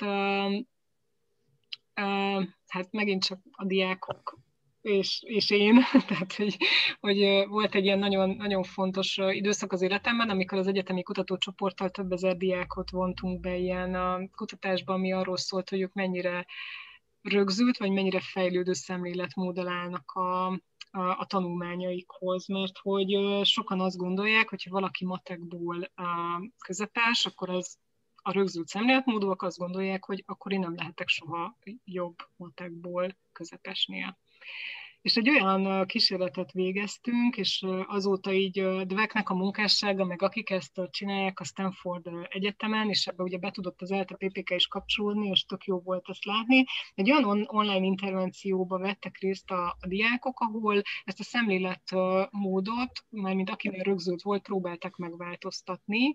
Um, azzal, hogy történeteket meséltek el arról, hogy milyen volt, hogyha valaki erőfeszítést tett a, a tanulmányaiba, hogy ő, ő jobb legyen, és időt szánt rá, akkor mennyire tudott ez javítani a tanulmányi eredményeken, és hogy nincs ilyen, hogy te, te csak hármas lehetsz matekból. Mert hogy ez nem, tehát nincs ilyen, hogy megváltoztathatatlan az intelligencia, nincsen, hogy megváltoztathatatlan a személyiség, mindenben lehet tanulni és fejlődni, és uh, szerintem ez a könyv, ez akár vállalkozó vagy, akár akár csak éled az életed, és, és elakadsz dolgokban, nagyon sokat lendít, lendít abban, hogy hát csak képzeld el, hogy te ezt meg tudod csinálni, tegyél bele erőfeszítést, és csináld meg. És hogy igazából ez, ez sikerülhet, és ezt, ezt, ezt hogy kattintjuk át folyamatosan, ez nekem sokat, sokat adott ez a könyv. Higgyél magadba. Igen. Melyik könyv volt a legnagyobb benyomással rád, mint vállalkozó? Ugyanez. Melyik biznisz könyv segített legjobban a vállalkozásod építésében? Nem olvastam könyvet soha. Kedvenc podcasted? Ha hallgatsz podcastet. Um, a Business Boys-t hallgattam néha, nekem ez inkább ilyen témafüggő. Uh, lát, láttam már több verziót. Ha, ha éppen foglalkoztat egy téma, akkor, akkor igazából több mindent is meg tudok hallgatni, de nincs, nincs, nincs ilyen, hogy kedvenc igazából. Akkor azt, hogy mi a kedvenc business podcastet nem kérdezem meg. Mit hallgatsz, olvasol, nézel most? Mm, hát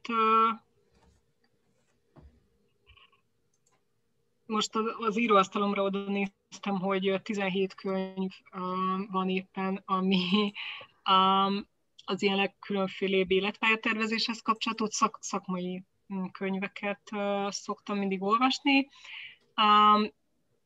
Ebben nagyon sokféle téma van, és hát ilyen, ilyen karriertervezés, életpályatervezés módszerek és szemlélet, nagyon sokfélét olvasok, általában az Amazonról rendelem meg azokat angolul, amik így ilyen frissek, és akkor ezekből tanítok, tehát így szeret, tanítok, és ebből indulok így, így a munkámban, szeretem így frissen tartani a tudásomat, állandóan nagyon sokat olvasok. Hát ha én nézek valamit, akkor az ilyen uh, nyomozós filmeket szeretem, filmek között. Hú, az mondjuk, az mondjuk, azt rég nem láttam, ez, ez azért nagyon régi, de ilyen... Az, az, az, az, Igen, nagyon régi. de mondjuk a Sherlock Holmes az, az például nem a régi verzió, hanem az új, új sorozatok. Mindenféleképpen a rejtvények és a, a tehát hogy hogy találjuk meg a bármit, az elkövetőt, meg, meg ilyesmi, szóval az ilyen detektíves dolgok a, foglalják le így az, az agyomat leginkább. Mi az, ami szakmailag most inspirál a legjobban?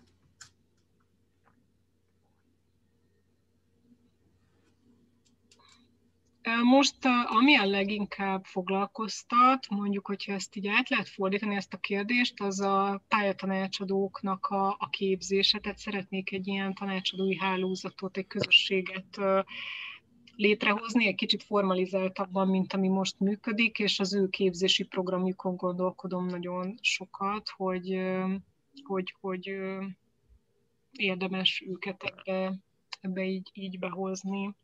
Ez, ez így a nyári feladatom magam számára igazából. Még több száz mellett, de, de kell ugye mindig az elő legyen az, ami szakmailag inspirál és visz, visz tovább.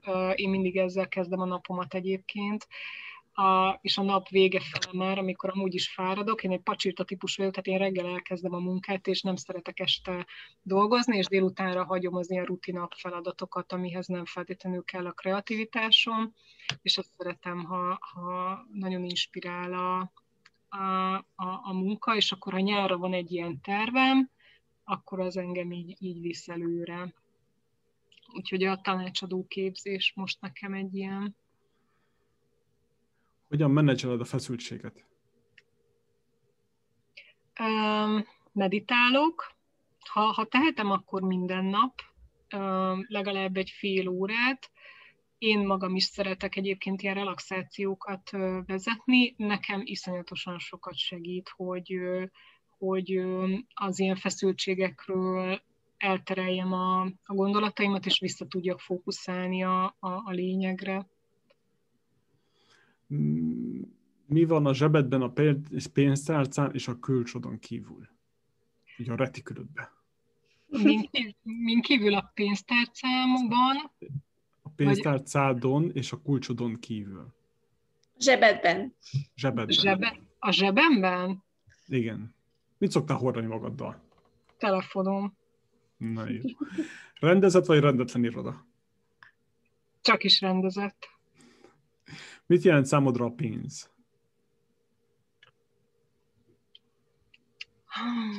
Hát uh, most ilyen nyaralás jutott eszembe, de lehet, hogy azért meg, meg kellene pihennem. Um, hát ez egy nagy téma. Ha sok pénzem lenne, akkor uh, megvan százalékokra lebontva, hogy mire költeném el, és annak a, a 40 százaléka a, vágyott összegnek van kitűzve egy jótékonysági célokra, és akkor a többi meg így, így, így családilag már, már megvan, hogy mit, mit hogy szeretnénk vinni az életünkben. A, tehát abszolút ilyen praktikusan, praktikusan állok a pénzhez, és azt gondolom a pénzről, hogy a pénzt áramoltatni kell, nem gyűjteni.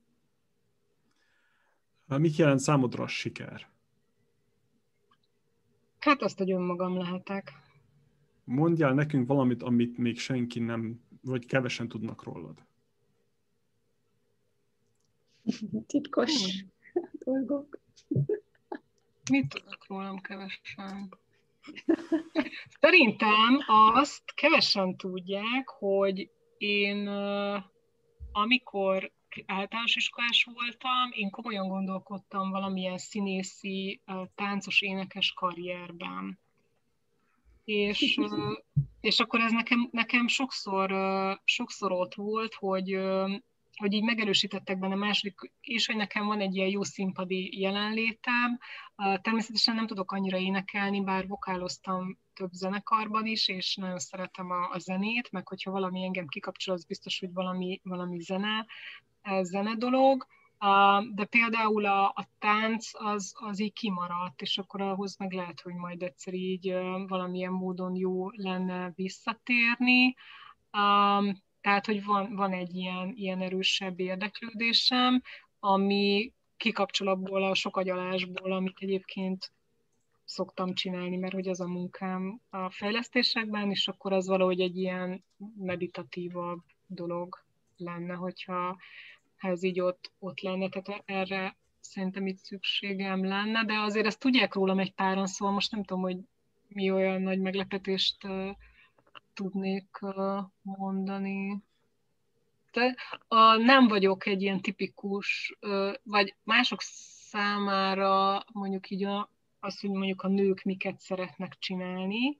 Tehát például nem szeretek vásárolni. Tehát engem ki lehet űzni így mindenhonnan, ha nekem vásárolnom kell, és ez, tehát ilyen nagyon antinő nő vagyok ilyen szempontból, és egyébként a házi munkával is úgy vagyok, hogy, hogy fél órát szánok maximum a ilyen főzés, a többi, tehát nyilván rend van körülöttem is tisztaság, de hogy nekem nagyon dedikált az az időm, amit én bizonyos tevékenységekre rászánok, hogyha nekem az úgy nem, nem köt le, nem, nem foglal le, és a vásárlás ilyen, meg a házi munka, meg az összes ilyen, nem, nem tudok ebbe sokáig benne lenni, mert azt érzem, hogy így nem én vagyok, vagy nem, nem tudom, nem használom az agyamat, vagy ilyesmi, és akkor de hát szerintem ezt is tudják rólam, hogy nem vagyok egy ilyen, egy ilyen klasszik nő.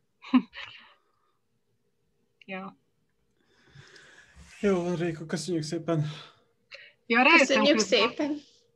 Szívesen. Csak rájöttem közben, hogy a villámkérdés az lett volna, hogy egyszerű választ adok. Tehát nem csak a kérdés a villám, hanem a válasz. Ez, ez, ez De ez teljesen jó, mert önmagad maradtál, tehát hogy folytattad a kifejtéseket, ami pedig Igen, abszolút, igen, magyarázok, még a magyarázatnak adok egy magyarázatot. Nem, de van pszichológus vagy hasonló. De igen, vannak ilyen szakmai ártalmak, amikről nem tudok menekülni. Úgyhogy biztos spontánabbnak kellene lennem, majd ezt gyakorlom, hogy... Én nem tudom, milyen hosszú lett ez a, ez a listán már, amiket így felírtál magadnak, mert én szerintem ez alatt az adás alatt is körülbelül száz dolgot mondtál, hogy ezt még meg kéne, meg ezt is meg kéne. Ja, na, igen. Ez. De hát amúgy, amúgy meg, ja tényleg azt is kevesen tudják rólam, hogy de azért akik körülöttem dolgoznak, azok tudják, hogy hogy uh, ilyen cetlikre írom az ötleteimet, ami egyáltalán nem korszerű egy digitális uh, fejlesztőtől, de hogy én ilyen, ilyen kis cetlikbe gondolkodom, és ebből keletkezik naponta olyan húsz. És akkor ezeket így viszem föl a, a, utána a gépre természetesen, de hogy, hogy ilyen iszonyat ötletkavalkád, és nem, nem áll le az agyam ilyen szempontból, úgyhogy ezt néha így meg kell azért sőt, sokszor állítani. A fiúk azért így leszoktak állítani, hogy most már így elég, elég lesz. Jó, hogy vigyáznak rád. Igen. Jó, Jó hát, hogy mernek látják... beszólni a főnök asszonynak. ja. Hát vigyáznak rám tényleg amúgy, hogy na, ja. Úgyhogy, bocs, de most ezt nem tudom, hogy ki jól vágható-e, de hogy... Nem, ez így marad. Így marad? Én is köszönöm a lehetőséget, és tök jók voltak a kérdések. Jó, jó volt. Jó sokat jó. tanultunk ma. Olyan, mint hogy elolvastam volna egy szakmai könyvet. Na, tök jó, akkor valamit tudok. Lehet ebből kéne éjjel. Jó. Ja. Na jó van, köszönjük szépen, Orientify, próbáljátok ki, megéri. Jó, jó tudsz, jó tudsz. Köszönjük Sziasztok! Szépen. Sziasztok! Sziasztok!